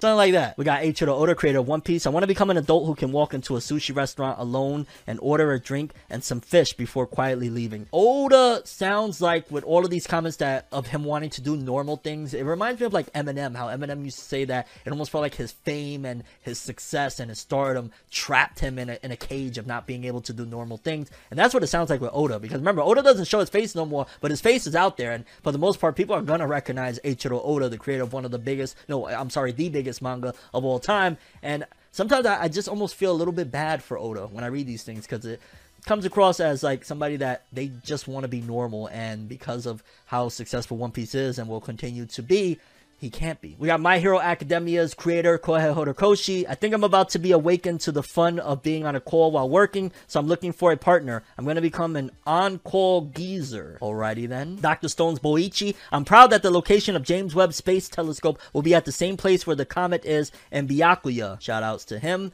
Uh, Black Clover's author Yuki Tabata. I was watching Tamori Club and someone who used to draw the background for Black Clover showed up. Long time no see. That's so weird how like, you know, they have different people coming in and out their, you know, work life and whatnot. Well, that's happened with me too. So, hey. We got Hajime Komoto, author of Mashle Magic and Muscles. I suddenly have astigmatism. I really feel old now. Life passes you in the blink of an eye. Man, I'm, I'm sending you positive vibes. That's not, you know, something to joke about. Holy shit. And yeah, people, those were all the author comments we have from Weekly Shonen Jump. Something about Oda's comment and the fact that it's very reminiscent of a lot of the comments he's been saying lately of, I want to do normal things. I want to go to a restaurant and enjoy myself. I want to be able to go and have a drink and just leave quietly. Kind of makes me feel a bit sad for him. Every single year, there is always massive outrage and people just very upset with the results of the Crunchyroll Anime Awards. That is pretty much like the biggest anime awards over here in the West that I'm aware of. Obviously, I know I did my top anime of 2021 picks over here, so if you want, you can go check out that video, see what I picked for the best anime of 2021. However, they have multiple different categories, so we're gonna go through each of them, give my opinions, my takes, what I feel they missed out on in general for the nominees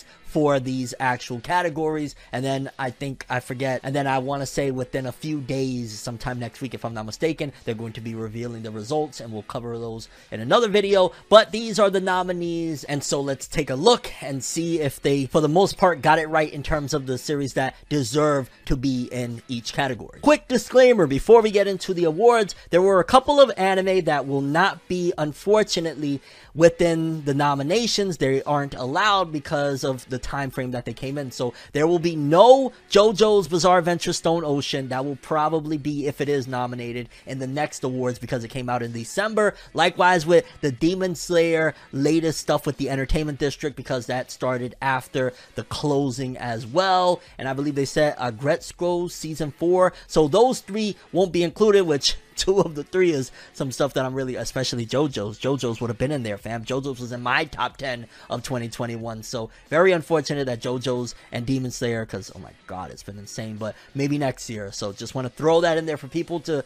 you know, in case they're like, yo, where's Demon Slayer? Where's JoJo's? Demon Slayer, it would technically be the Mugen Train stuff and who was really hype over the readaptation of Mugen Train, you know? So first up, let's take a look at Best Film. And one is Belle. I've never seen that one. Two, Evangelion 3.0 plus 1.0 Thrice Upon a Time. Three, Demon Slayer Kimetsu no Yaiba, the movie Mugen Train. Then there's four, Josee the Tiger and the Fish. There's Shiro Bako, the movie. And Words Bubble Up Like Soda Pop. Now, amongst these films, first of all, of course, you already know the biggest film, the most impactful, the most important film of all of these is clearly Demon Slayer Kimetsu no Yaiba, one of the biggest, if I'm not mistaken, the biggest Japanese film of all time. Like, it just smashed records upon records. It clearly the biggest anime film by, by leaps and bounds and just an anomaly in and of itself. But they're saying best film. And in terms of a film, I feel like for the most part, a lot of people felt, well, one, it was unfriendly to people that weren't familiar with the Demon Slayer anime itself. Like, it pretty much is an arc that they adapted into a film. So if you didn't watch Demon Slayer, you might be a little bit lost. Also, there were some complaints I heard that people were like, the second half or the, I guess, the third quarter of it through is the better parts of it, and there was a lot of slower paced things. But ultimately, I'd honestly say that in terms of best film from this list of what I'm familiar with, I probably honestly would have put either Demon Slayer or the Evangelion film. Evangelion, first of all, that movie was a long time coming. People waited eons, and I know there was some mixed reviews here there, but for the most part, it probably, and, and it's, I guess, unfair for me to say because I'm looking at it from an impactful standpoint. I mean, both of them are very high quality films in general in terms of the aesthetics, the visuals, all of that good stuff, the music and everything. But yeah, if I had to pick from that list of the two films that I'm most familiar with, um, it would probably be Evangelion or Demon Slayer, and I'd probably go with Demon Slayer just because it was just so much that I constantly talked about it, and I rewatched it, and I saw it in theaters, and it was one hell of an experience, and left me in tears. So I probably would have picked Demon Slayer, and then if it wasn't for Demon Slayer, it probably would have gone to Evangelion because again, that film was a long time coming. Next category, Best Fantasy. So, Best Fantasy Anime, and nominees are Mushoku Tensei Jobless Reincarnation Core 1. Ooh, very, very strong. Then there's Ranking of Kings. Oh my god, wait till y'all get that video from me. I have yet to talk about on video Ranking of Kings because I just marathoned and caught up to it recently. Uh, that time I got reincarnated as a slime season 2. A lot of people said that was dope. The case study of Vanitas, uh, To Your Eternity, and Wonder Egg Priority. All of these were very impactful. Wonder Egg Priority minus the last episode because that's where you know kind of went left or whatnot. But Wonder Egg was a big one. To Your Eternity, a big one. The Slime series people always talk about. Ranking of Kings, oh my god. And Mushoku Tensei. Wow, this is a really really stacked one. I'm not even gonna lie. So off rip because I'm unfamiliar. We're gonna remove the case study of Vanitas. I guess I'm giving my opinion. I'm gonna remove that one. I'm unfamiliar with the Slime series, uh, as I've said many times. So I'm gonna remove that one. Not that I'm unfamiliar. I just I haven't gotten into it yet. But a lot of people tell me it's dope. So yeah. Then between To Your Eternity, Wonder Egg, Ranking of Kings, and Mushoku, this is tough. I'm not gonna lie because I got a lot of recency bias with Ranking of Kings. But I probably just being realistic because of how impactful it was to me and that I didn't miss an episode every single week. To Your Eternity. Probably for best fantasy, I gotta go with that. Mushoku's first core was strong. Ranking of Kings, it's too hard for me to really say because I have so much recency bias that I will put it over a lot of things right now because I just caught up. So I'm gonna go with To Your Eternity for best fantasy. But Wonder Egg was awesome. It was very trippy. Ranking of Kings, Mushoku. All honestly, that's a very very well put together best fantasy list. Like props to the judges for putting that one together. I really can't think of a better list than that. I mean, I'm sure there's gonna be an anime or two that I'm like, oh yeah, that one too. But yeah, I'm gonna rock with To Your Eternity for best fantasy anime. Next up, we got best romance. Okay. Uh, we got Beastars, we got Fruits Basket, the final season, Don't Toy With Me, Miss Nagatoro-san, Horimiya, Komi Can't Communicate, and The Duke of Death and His Maid. Now, I'll be honest with you, of these nominees, um, I have yet to get into Komi Can't Communicate. I will be, so I can't really judge that one, and I've heard some mixed things. Uh, likewise with Horimiya, The Duke of Death and His Maid, I'm not familiar with either, so it's the top three that I'm familiar with. Beastars, now what are we talking about Beastars? Um, because the first season was 2019, so I guess they're referring to B Star Season 2, and B Star Season 2 was a little bit disappointing for me, I'll be honest with you. Fruits Basket, the final season, I haven't ran through all of it yet, to be honest with you, and Don't Toy With Me, Miss Nagatoro-san was awesome, but if I'm being objective at the same time, like, of this list, it, it would probably be, and, and it's weird, if it was just my own straight up, hey, this is what I saw, this is what I probably, I probably would go with Don't Toy With Me, but being objective just because I know how strong the source material is, and I've been a fan for like, ooh, what is it, 11, 12 years now? It's probably going to be Fruits Basket because I heard it was flawless from, you know, start to finish, and ultimately Fruits Basket is a legend and shit like that. So, probably Best Romance would ideally go to Fruits Basket if I'm being objective and taking myself out of the situation because otherwise over Beastars I would put Don't Toy Me Miss Nagatoro for season two of Beastars. Season one Beastars was awesome. I was not the biggest fan of season two for some reason. I don't know, uh, but yeah, that that's my take on best romance. I know I know I'm the action guy talking about romance, but believe it or not, before I started getting really heavy into action oriented anime and whatnot, I was more so like into romance manga and romance anime. That's how I kind of started my journey. I was like balancing, like I'm watching Full Metal and Kodocha and Fruits Basket. I'm you know what I'm saying like I was dabbling back and forth. Uh, next genre, next list, best drama anime, and these are the nominees. 86, a lot of people said that was hype. Fruits Basket, the final season, again. Uh, Kageki Shoujo, a lot of people said Odd Taxi as well. To Your Eternity and Wonder Egg Priority. Now, a lot of people said Odd Taxi was very, very big. And I, I ain't gonna lie, going through this list, it makes me feel like, did I watch a lot of anime? I really felt like I did, okay? I really felt like I watched so much anime in 2021. And then I'm looking at these lists and I'm like, well, I didn't watch this one, and I didn't watch that one, and I've been meaning to get to this one. But of this list for best drama, I'd imagine a lot of fans will probably run with 86, although the latest stuff I've kind of heard mixed reviews on. Again, I, would probably keep on picking To Your Eternity um, or Fruits Basket, one of those if it was just me. Again, Wonder Egg Priority, it was alright. It was like the ending kind of messed things up and it was really, really freaking trippy. So shout outs to Wonder Egg Priority. I don't want to keep on downplaying it because it was pretty excellent, especially the visuals up until the end. Um, but for that one, best drama, it's probably a toss up between those four, and probably it would be, and again, I'm trying to take myself out of it, maybe 86 or Odd Taxi is probably what the masses would say. For me, again, it'd probably have to be just To Your Eternity because, yeah, of the ones I've seen, that was really, really strong. But yeah, that's my take on Best Drama. Next up, Best Comedy Anime. Don't Toy With Me, Miss Nagatoro, Heaven's Design Team, Komi Can't Communicate, Life Lessons with Uramichi Oniisan, Miss Kobayashi's Dragon Maid S, Odd Taxi. Again, I'd imagine a lot of the community probably rock with Odd Taxi. I didn't realize there was comedy to it, but um, I would probably have to go from that list with Don't Toy Me, Miss Nagatoro. That shit was hilarious. Seeing her messing with Senpai, that shit was funny as hell. So for that one, for me personally, it would go with Don't Toy Me, Miss Nagatoro. Maybe the fans would agree with me. Maybe they'd ride with Odd Taxi or maybe something else on the list. But that's probably what I'd have to go with. Don't Toy Me, Miss Nagatoro. That was it was just funny. It was really really funny and unexpected. To be honest with you, I didn't expect to enjoy that much. I thought I would watch one or two episodes, see what the hubbub was about, and then walk away. I ended up staying for the whole show and being like, that was a pretty good show, and I'm glad season two has been announced. But yeah, a best comedy anime.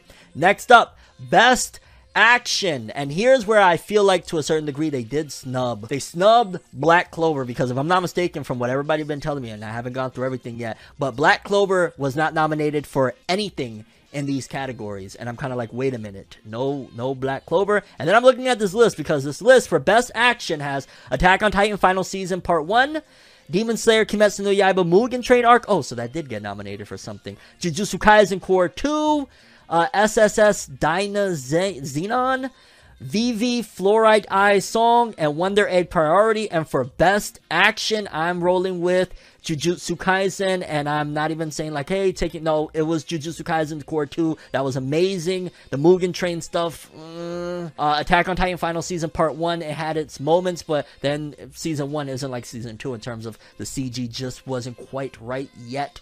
Uh, but it was still strong. But yeah, best action, bar none. Jujutsu Kaisen Core 2, it just, it did it. Uh, but Vivy Fluorite Eye song was really strong too. Honestly, of the bunch, I might even say it would be Jujutsu Kaisen, then Vivy, or Jujutsu Kaisen and Vivy and Attack on Titan tied at number two. Like that's how I would go straight up. And probably I'd even put just keeping it real, um, Vivy over Titan because Vivy didn't have those CGI problems that I remember uh, with Attack on Titan final season. But yeah, Jujutsu Kaisen Core two of that list, I would put it there. But best action dog, where's Boruto? Like we gotta stop. We gotta keep it real, okay? Like I'm looking at my list. Where's Boruto? Where's One Piece? Wano, Oden clashing against you know Whitebeard and shit like that. Where's that? Where's you know what I'm saying? With Black Clover, with Boruto, where's One Piece? I get it, they're ongoing, but they had some really awesome action that. Come on, dog. Like, you, you playing with me. And Black Clover getting snubbed in general again in its last year of its run. That's ridiculous. So, uh, I'm starting to see a little. Mm. Next up,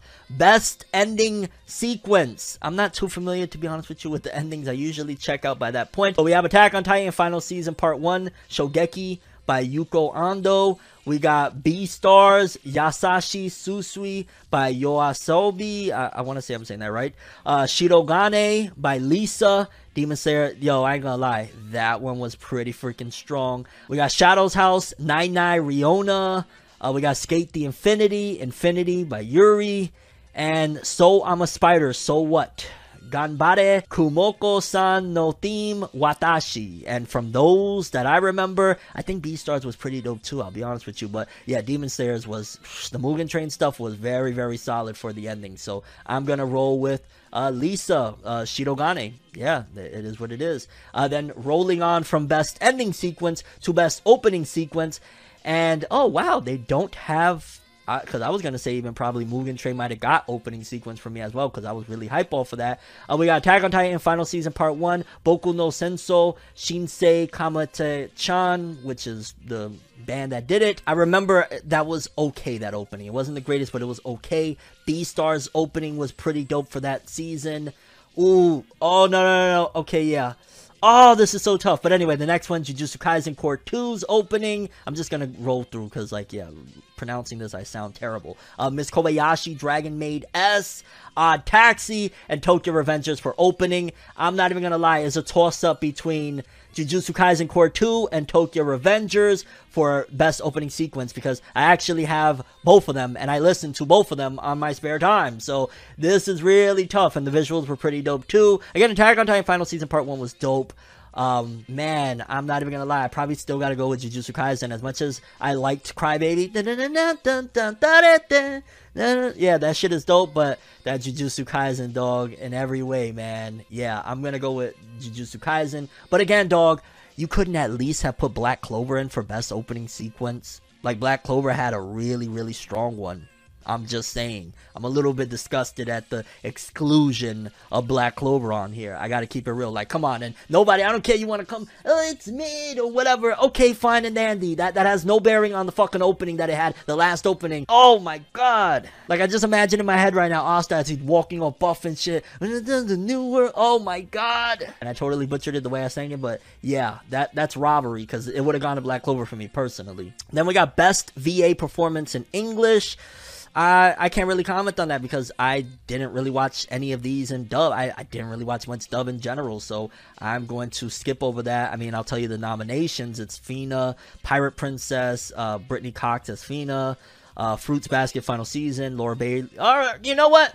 Yuji Tadori, Adam McArthur, SK8 the Infinity, David Wold, uh, Wonder Egg Priority on that. Oh shoot. Okay. It either will be, and this is just straight up as, hey, I recognize their names and whatnot. It would either be Anairis Quinones from Wonder Egg Priority as Rika Kawai, or Laura Bailey as Toru Honda in Fruits Basket. I, I'm gonna tie it. I mean, I'm not gonna lie, because Anairis is freaking incredible, but Laura Bailey is a legend in voice acting. She's the voice behind Kid Trunks, Toru Honda. So yeah, I'm gonna, I'm gonna tie both of them for me personally. Uh, Fruits Basket and Wonder Egg Priority tie. And again, that's just straight up no bearings on their performance in the show. It's more so, hey, I recognize them. They're pretty freaking awesome. Then, best VA performance in Japanese. Okay, this is where I could give my input on there. We got Ayane Sakura as Gabi Braun in Attack on Titan Part 1. Oh, God. Could I could I give Gabi any props? Uh, we got Yuki Kaji as Eren Yeager in Attack on Titan Final Season Part 1. Kiyoshi Kobayashi, Daisuke Jigen, Lupin the Third Part 6, Natsuki Hanae.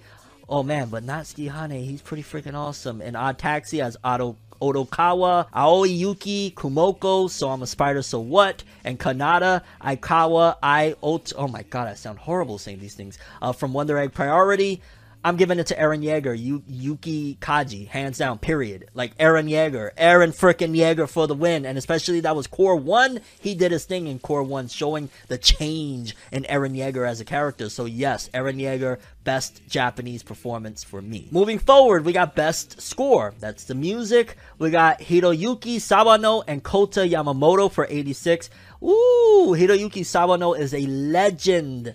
We got Yuki Kajiura and Go Shiina for Demon Slayer Kimetsu no Yaiba's train arc. We got Mabanua for Megalobox 2 Nomad. PUNPEE, Va, and OMSB for Odd Taxi, Satoru Kosaki for Vivy Fluorite Eye Song, Dede Mouse, and Mito for Wonder Egg Priority. Again, this is based off of my experiences. Ooh, man, I see Hiroyuki Sawano, I so am tempted, and I might say, like, hey, Probably the fans are gonna say 86 because I'd imagine Hiroyuki Sawano he never misses. Uh, but for me personally, ooh, the score for the Mugen Train stuff was solid, but the score for Megalobox 2 Nomad that they went in a more Hispanic sounding, like straight out of Mexico type of vibe and everything, it was nailed. It was something different for anime. I gotta go with Nomad. I gotta go with Megalobox 2. Like straight up, I, that was one of the important factors of what they did. Like they made it all feel like a little bit different. Like they're in Mexico. This is all Hispanic culture, Hispanic music, and the cues matched it very well. And it felt like oh wow, this is a different vibe from season one. All constructed, and a lot of it had to do with the music. So I, I gotta go with Megalobox. Uh, best character design. We got Tadashi Hiramatsu. Okay, the the best character designer, I'd imagine. Um, then we got Baku Kinoshita and Hiromi Nakayama. Uh, Taxi, Atsuko Nozaki, Ranking of Kings. Michinori Chiba SK8 the Infinity, loundraw Flat Studio, and Yuichi Takahashi VV Fluorite Eye Song, and Saki Takahashi Wonder Egg Priority. Ooh. Okay, so while Jujutsu Kaisen had really strong art and all that jazz, and I might even say, yo, that's in the running, for me personally, ooh, Ranking of Kings. Ranking of Kings, if it was animation, I probably would have gave it to Ranking of Kings for this category, like strictly off animation, but the character designs are very simplistic for that one, and again, I want to try to extract my bias as much as possible, my recency bias. I'm gonna go with Vivy. I'm gonna go with Vivy because those character designs, especially the detail in the eyes of Vivy, oh my god, it was absolutely gorgeous. So for best character design, it's going to Vivy for me. Period. Like that should just look. The characters themselves look gorgeous. So yeah, that's a category I could definitely give to Vivy. Then moving forward, okay, we- we're in the animation. Did they? Oh no, but there's no ranking of kings, of course. Best animation: Demon Slayer, Kimetsu no Yaiba, Mugen Train Arc, Jujutsu Kaisen Core Two, Miss Kobayashi's Dragon Maid, Mushoku Tensei Jobless Reincarnation Core One. Vivy Fluorite Eye Song and Wonder Egg Priority. Oh my god, this is really, really tough. And honestly, whichever one gets it, gets it, but wow. And I'm also noticing again, there was some snubs for this one. Like, where is again One Piece? Wano was uh, absolutely legendary. Where is Boruto? There was some incredible looking Boruto. Where's To Your Eternity on this list as well? Like, there was a few that could have been on here for best animation. And to be honest with you, it's really tough and there's almost no wrong answer for best animation. But it might be Mugen Train, but it's just so unfair because most of those aesthetics were reused from a film. So, uh, honestly, I- I'd probably throw.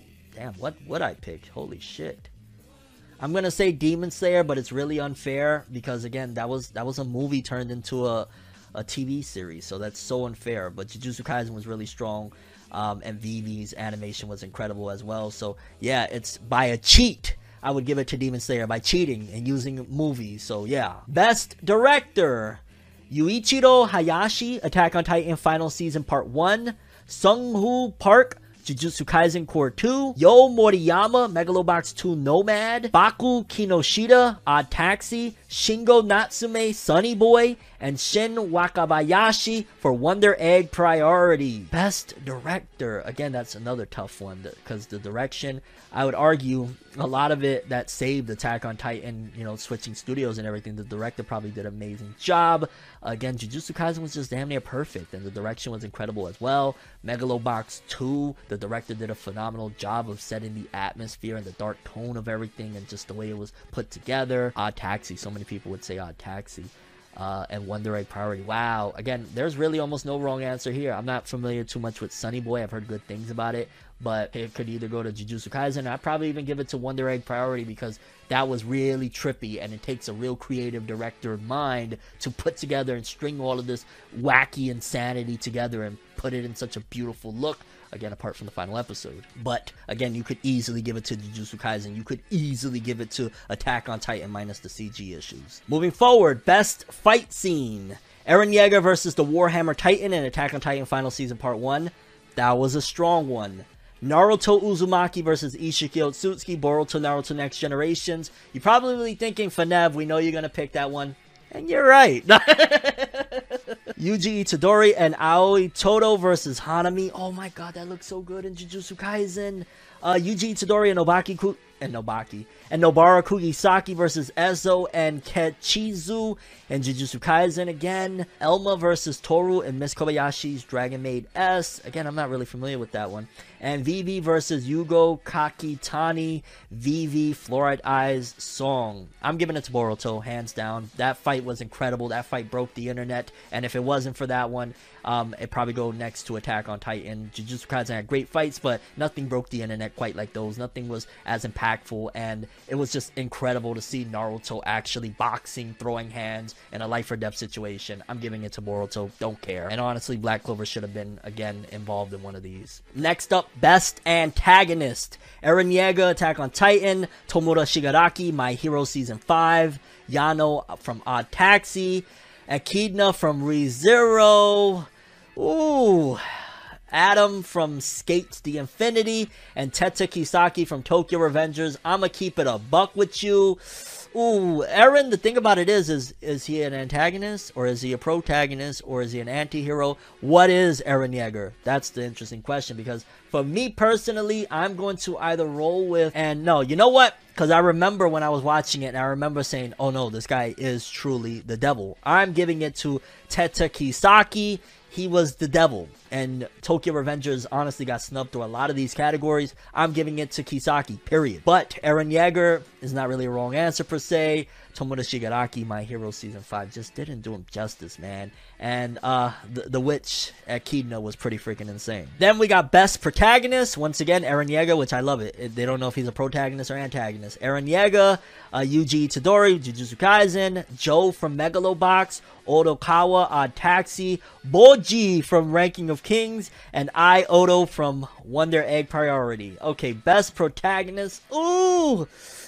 Oh, this is so freaking tough for me. Oh, cause like I'm I'm looking right here. I'm like I could give it to Eren. You know what? Okay, I could immediately make a, a subtraction and say while Yuji is dope, I wouldn't give him best protagonist. Like if it was Gojo, it'd be a different story. So we can remove him. I could give it to Joe. I'll be honest with you. Uh, Joe from Megalobox 2, very very strong.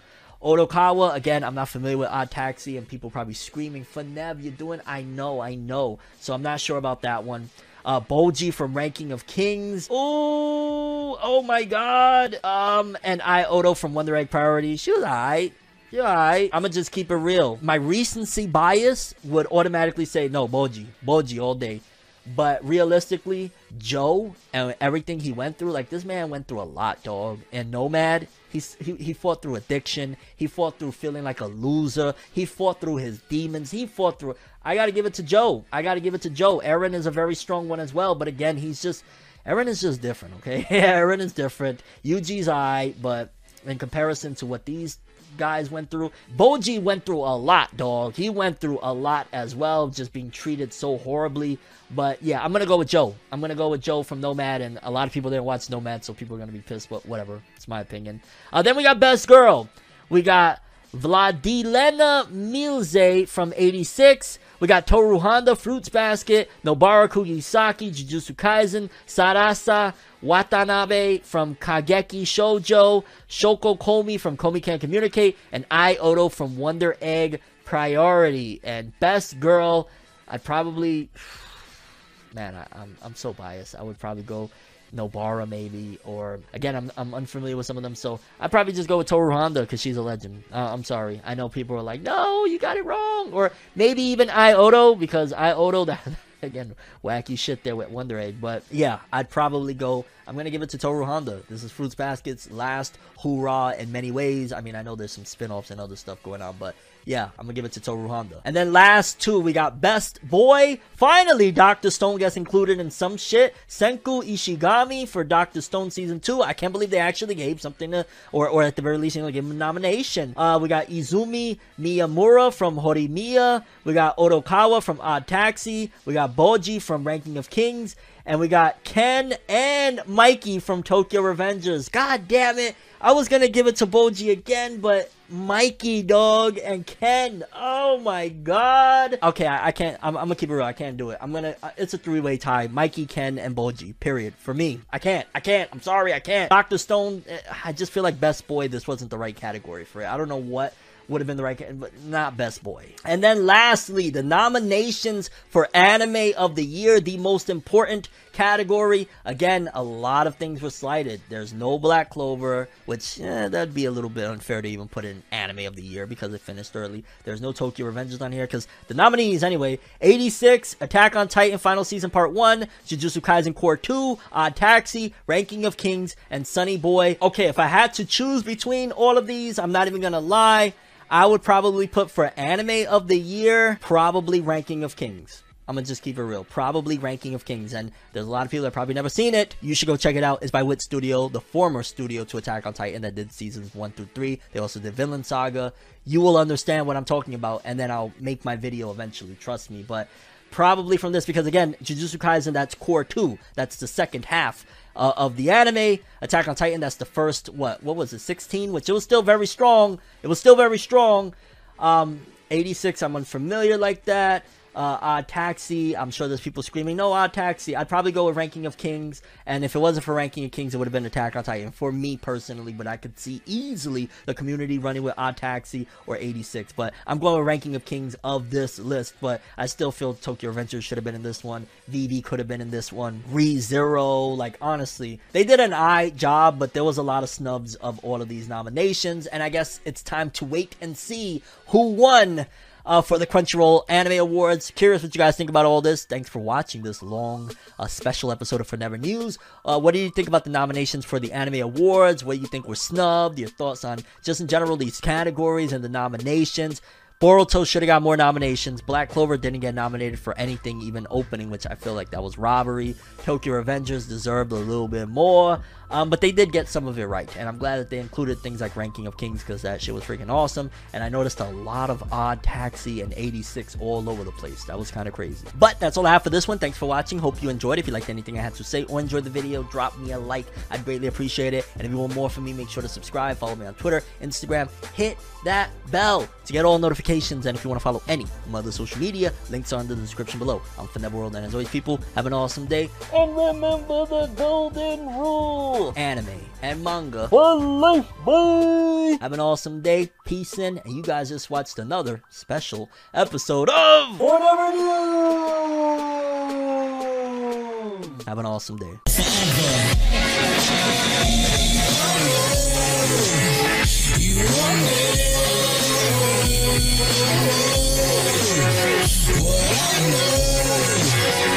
Did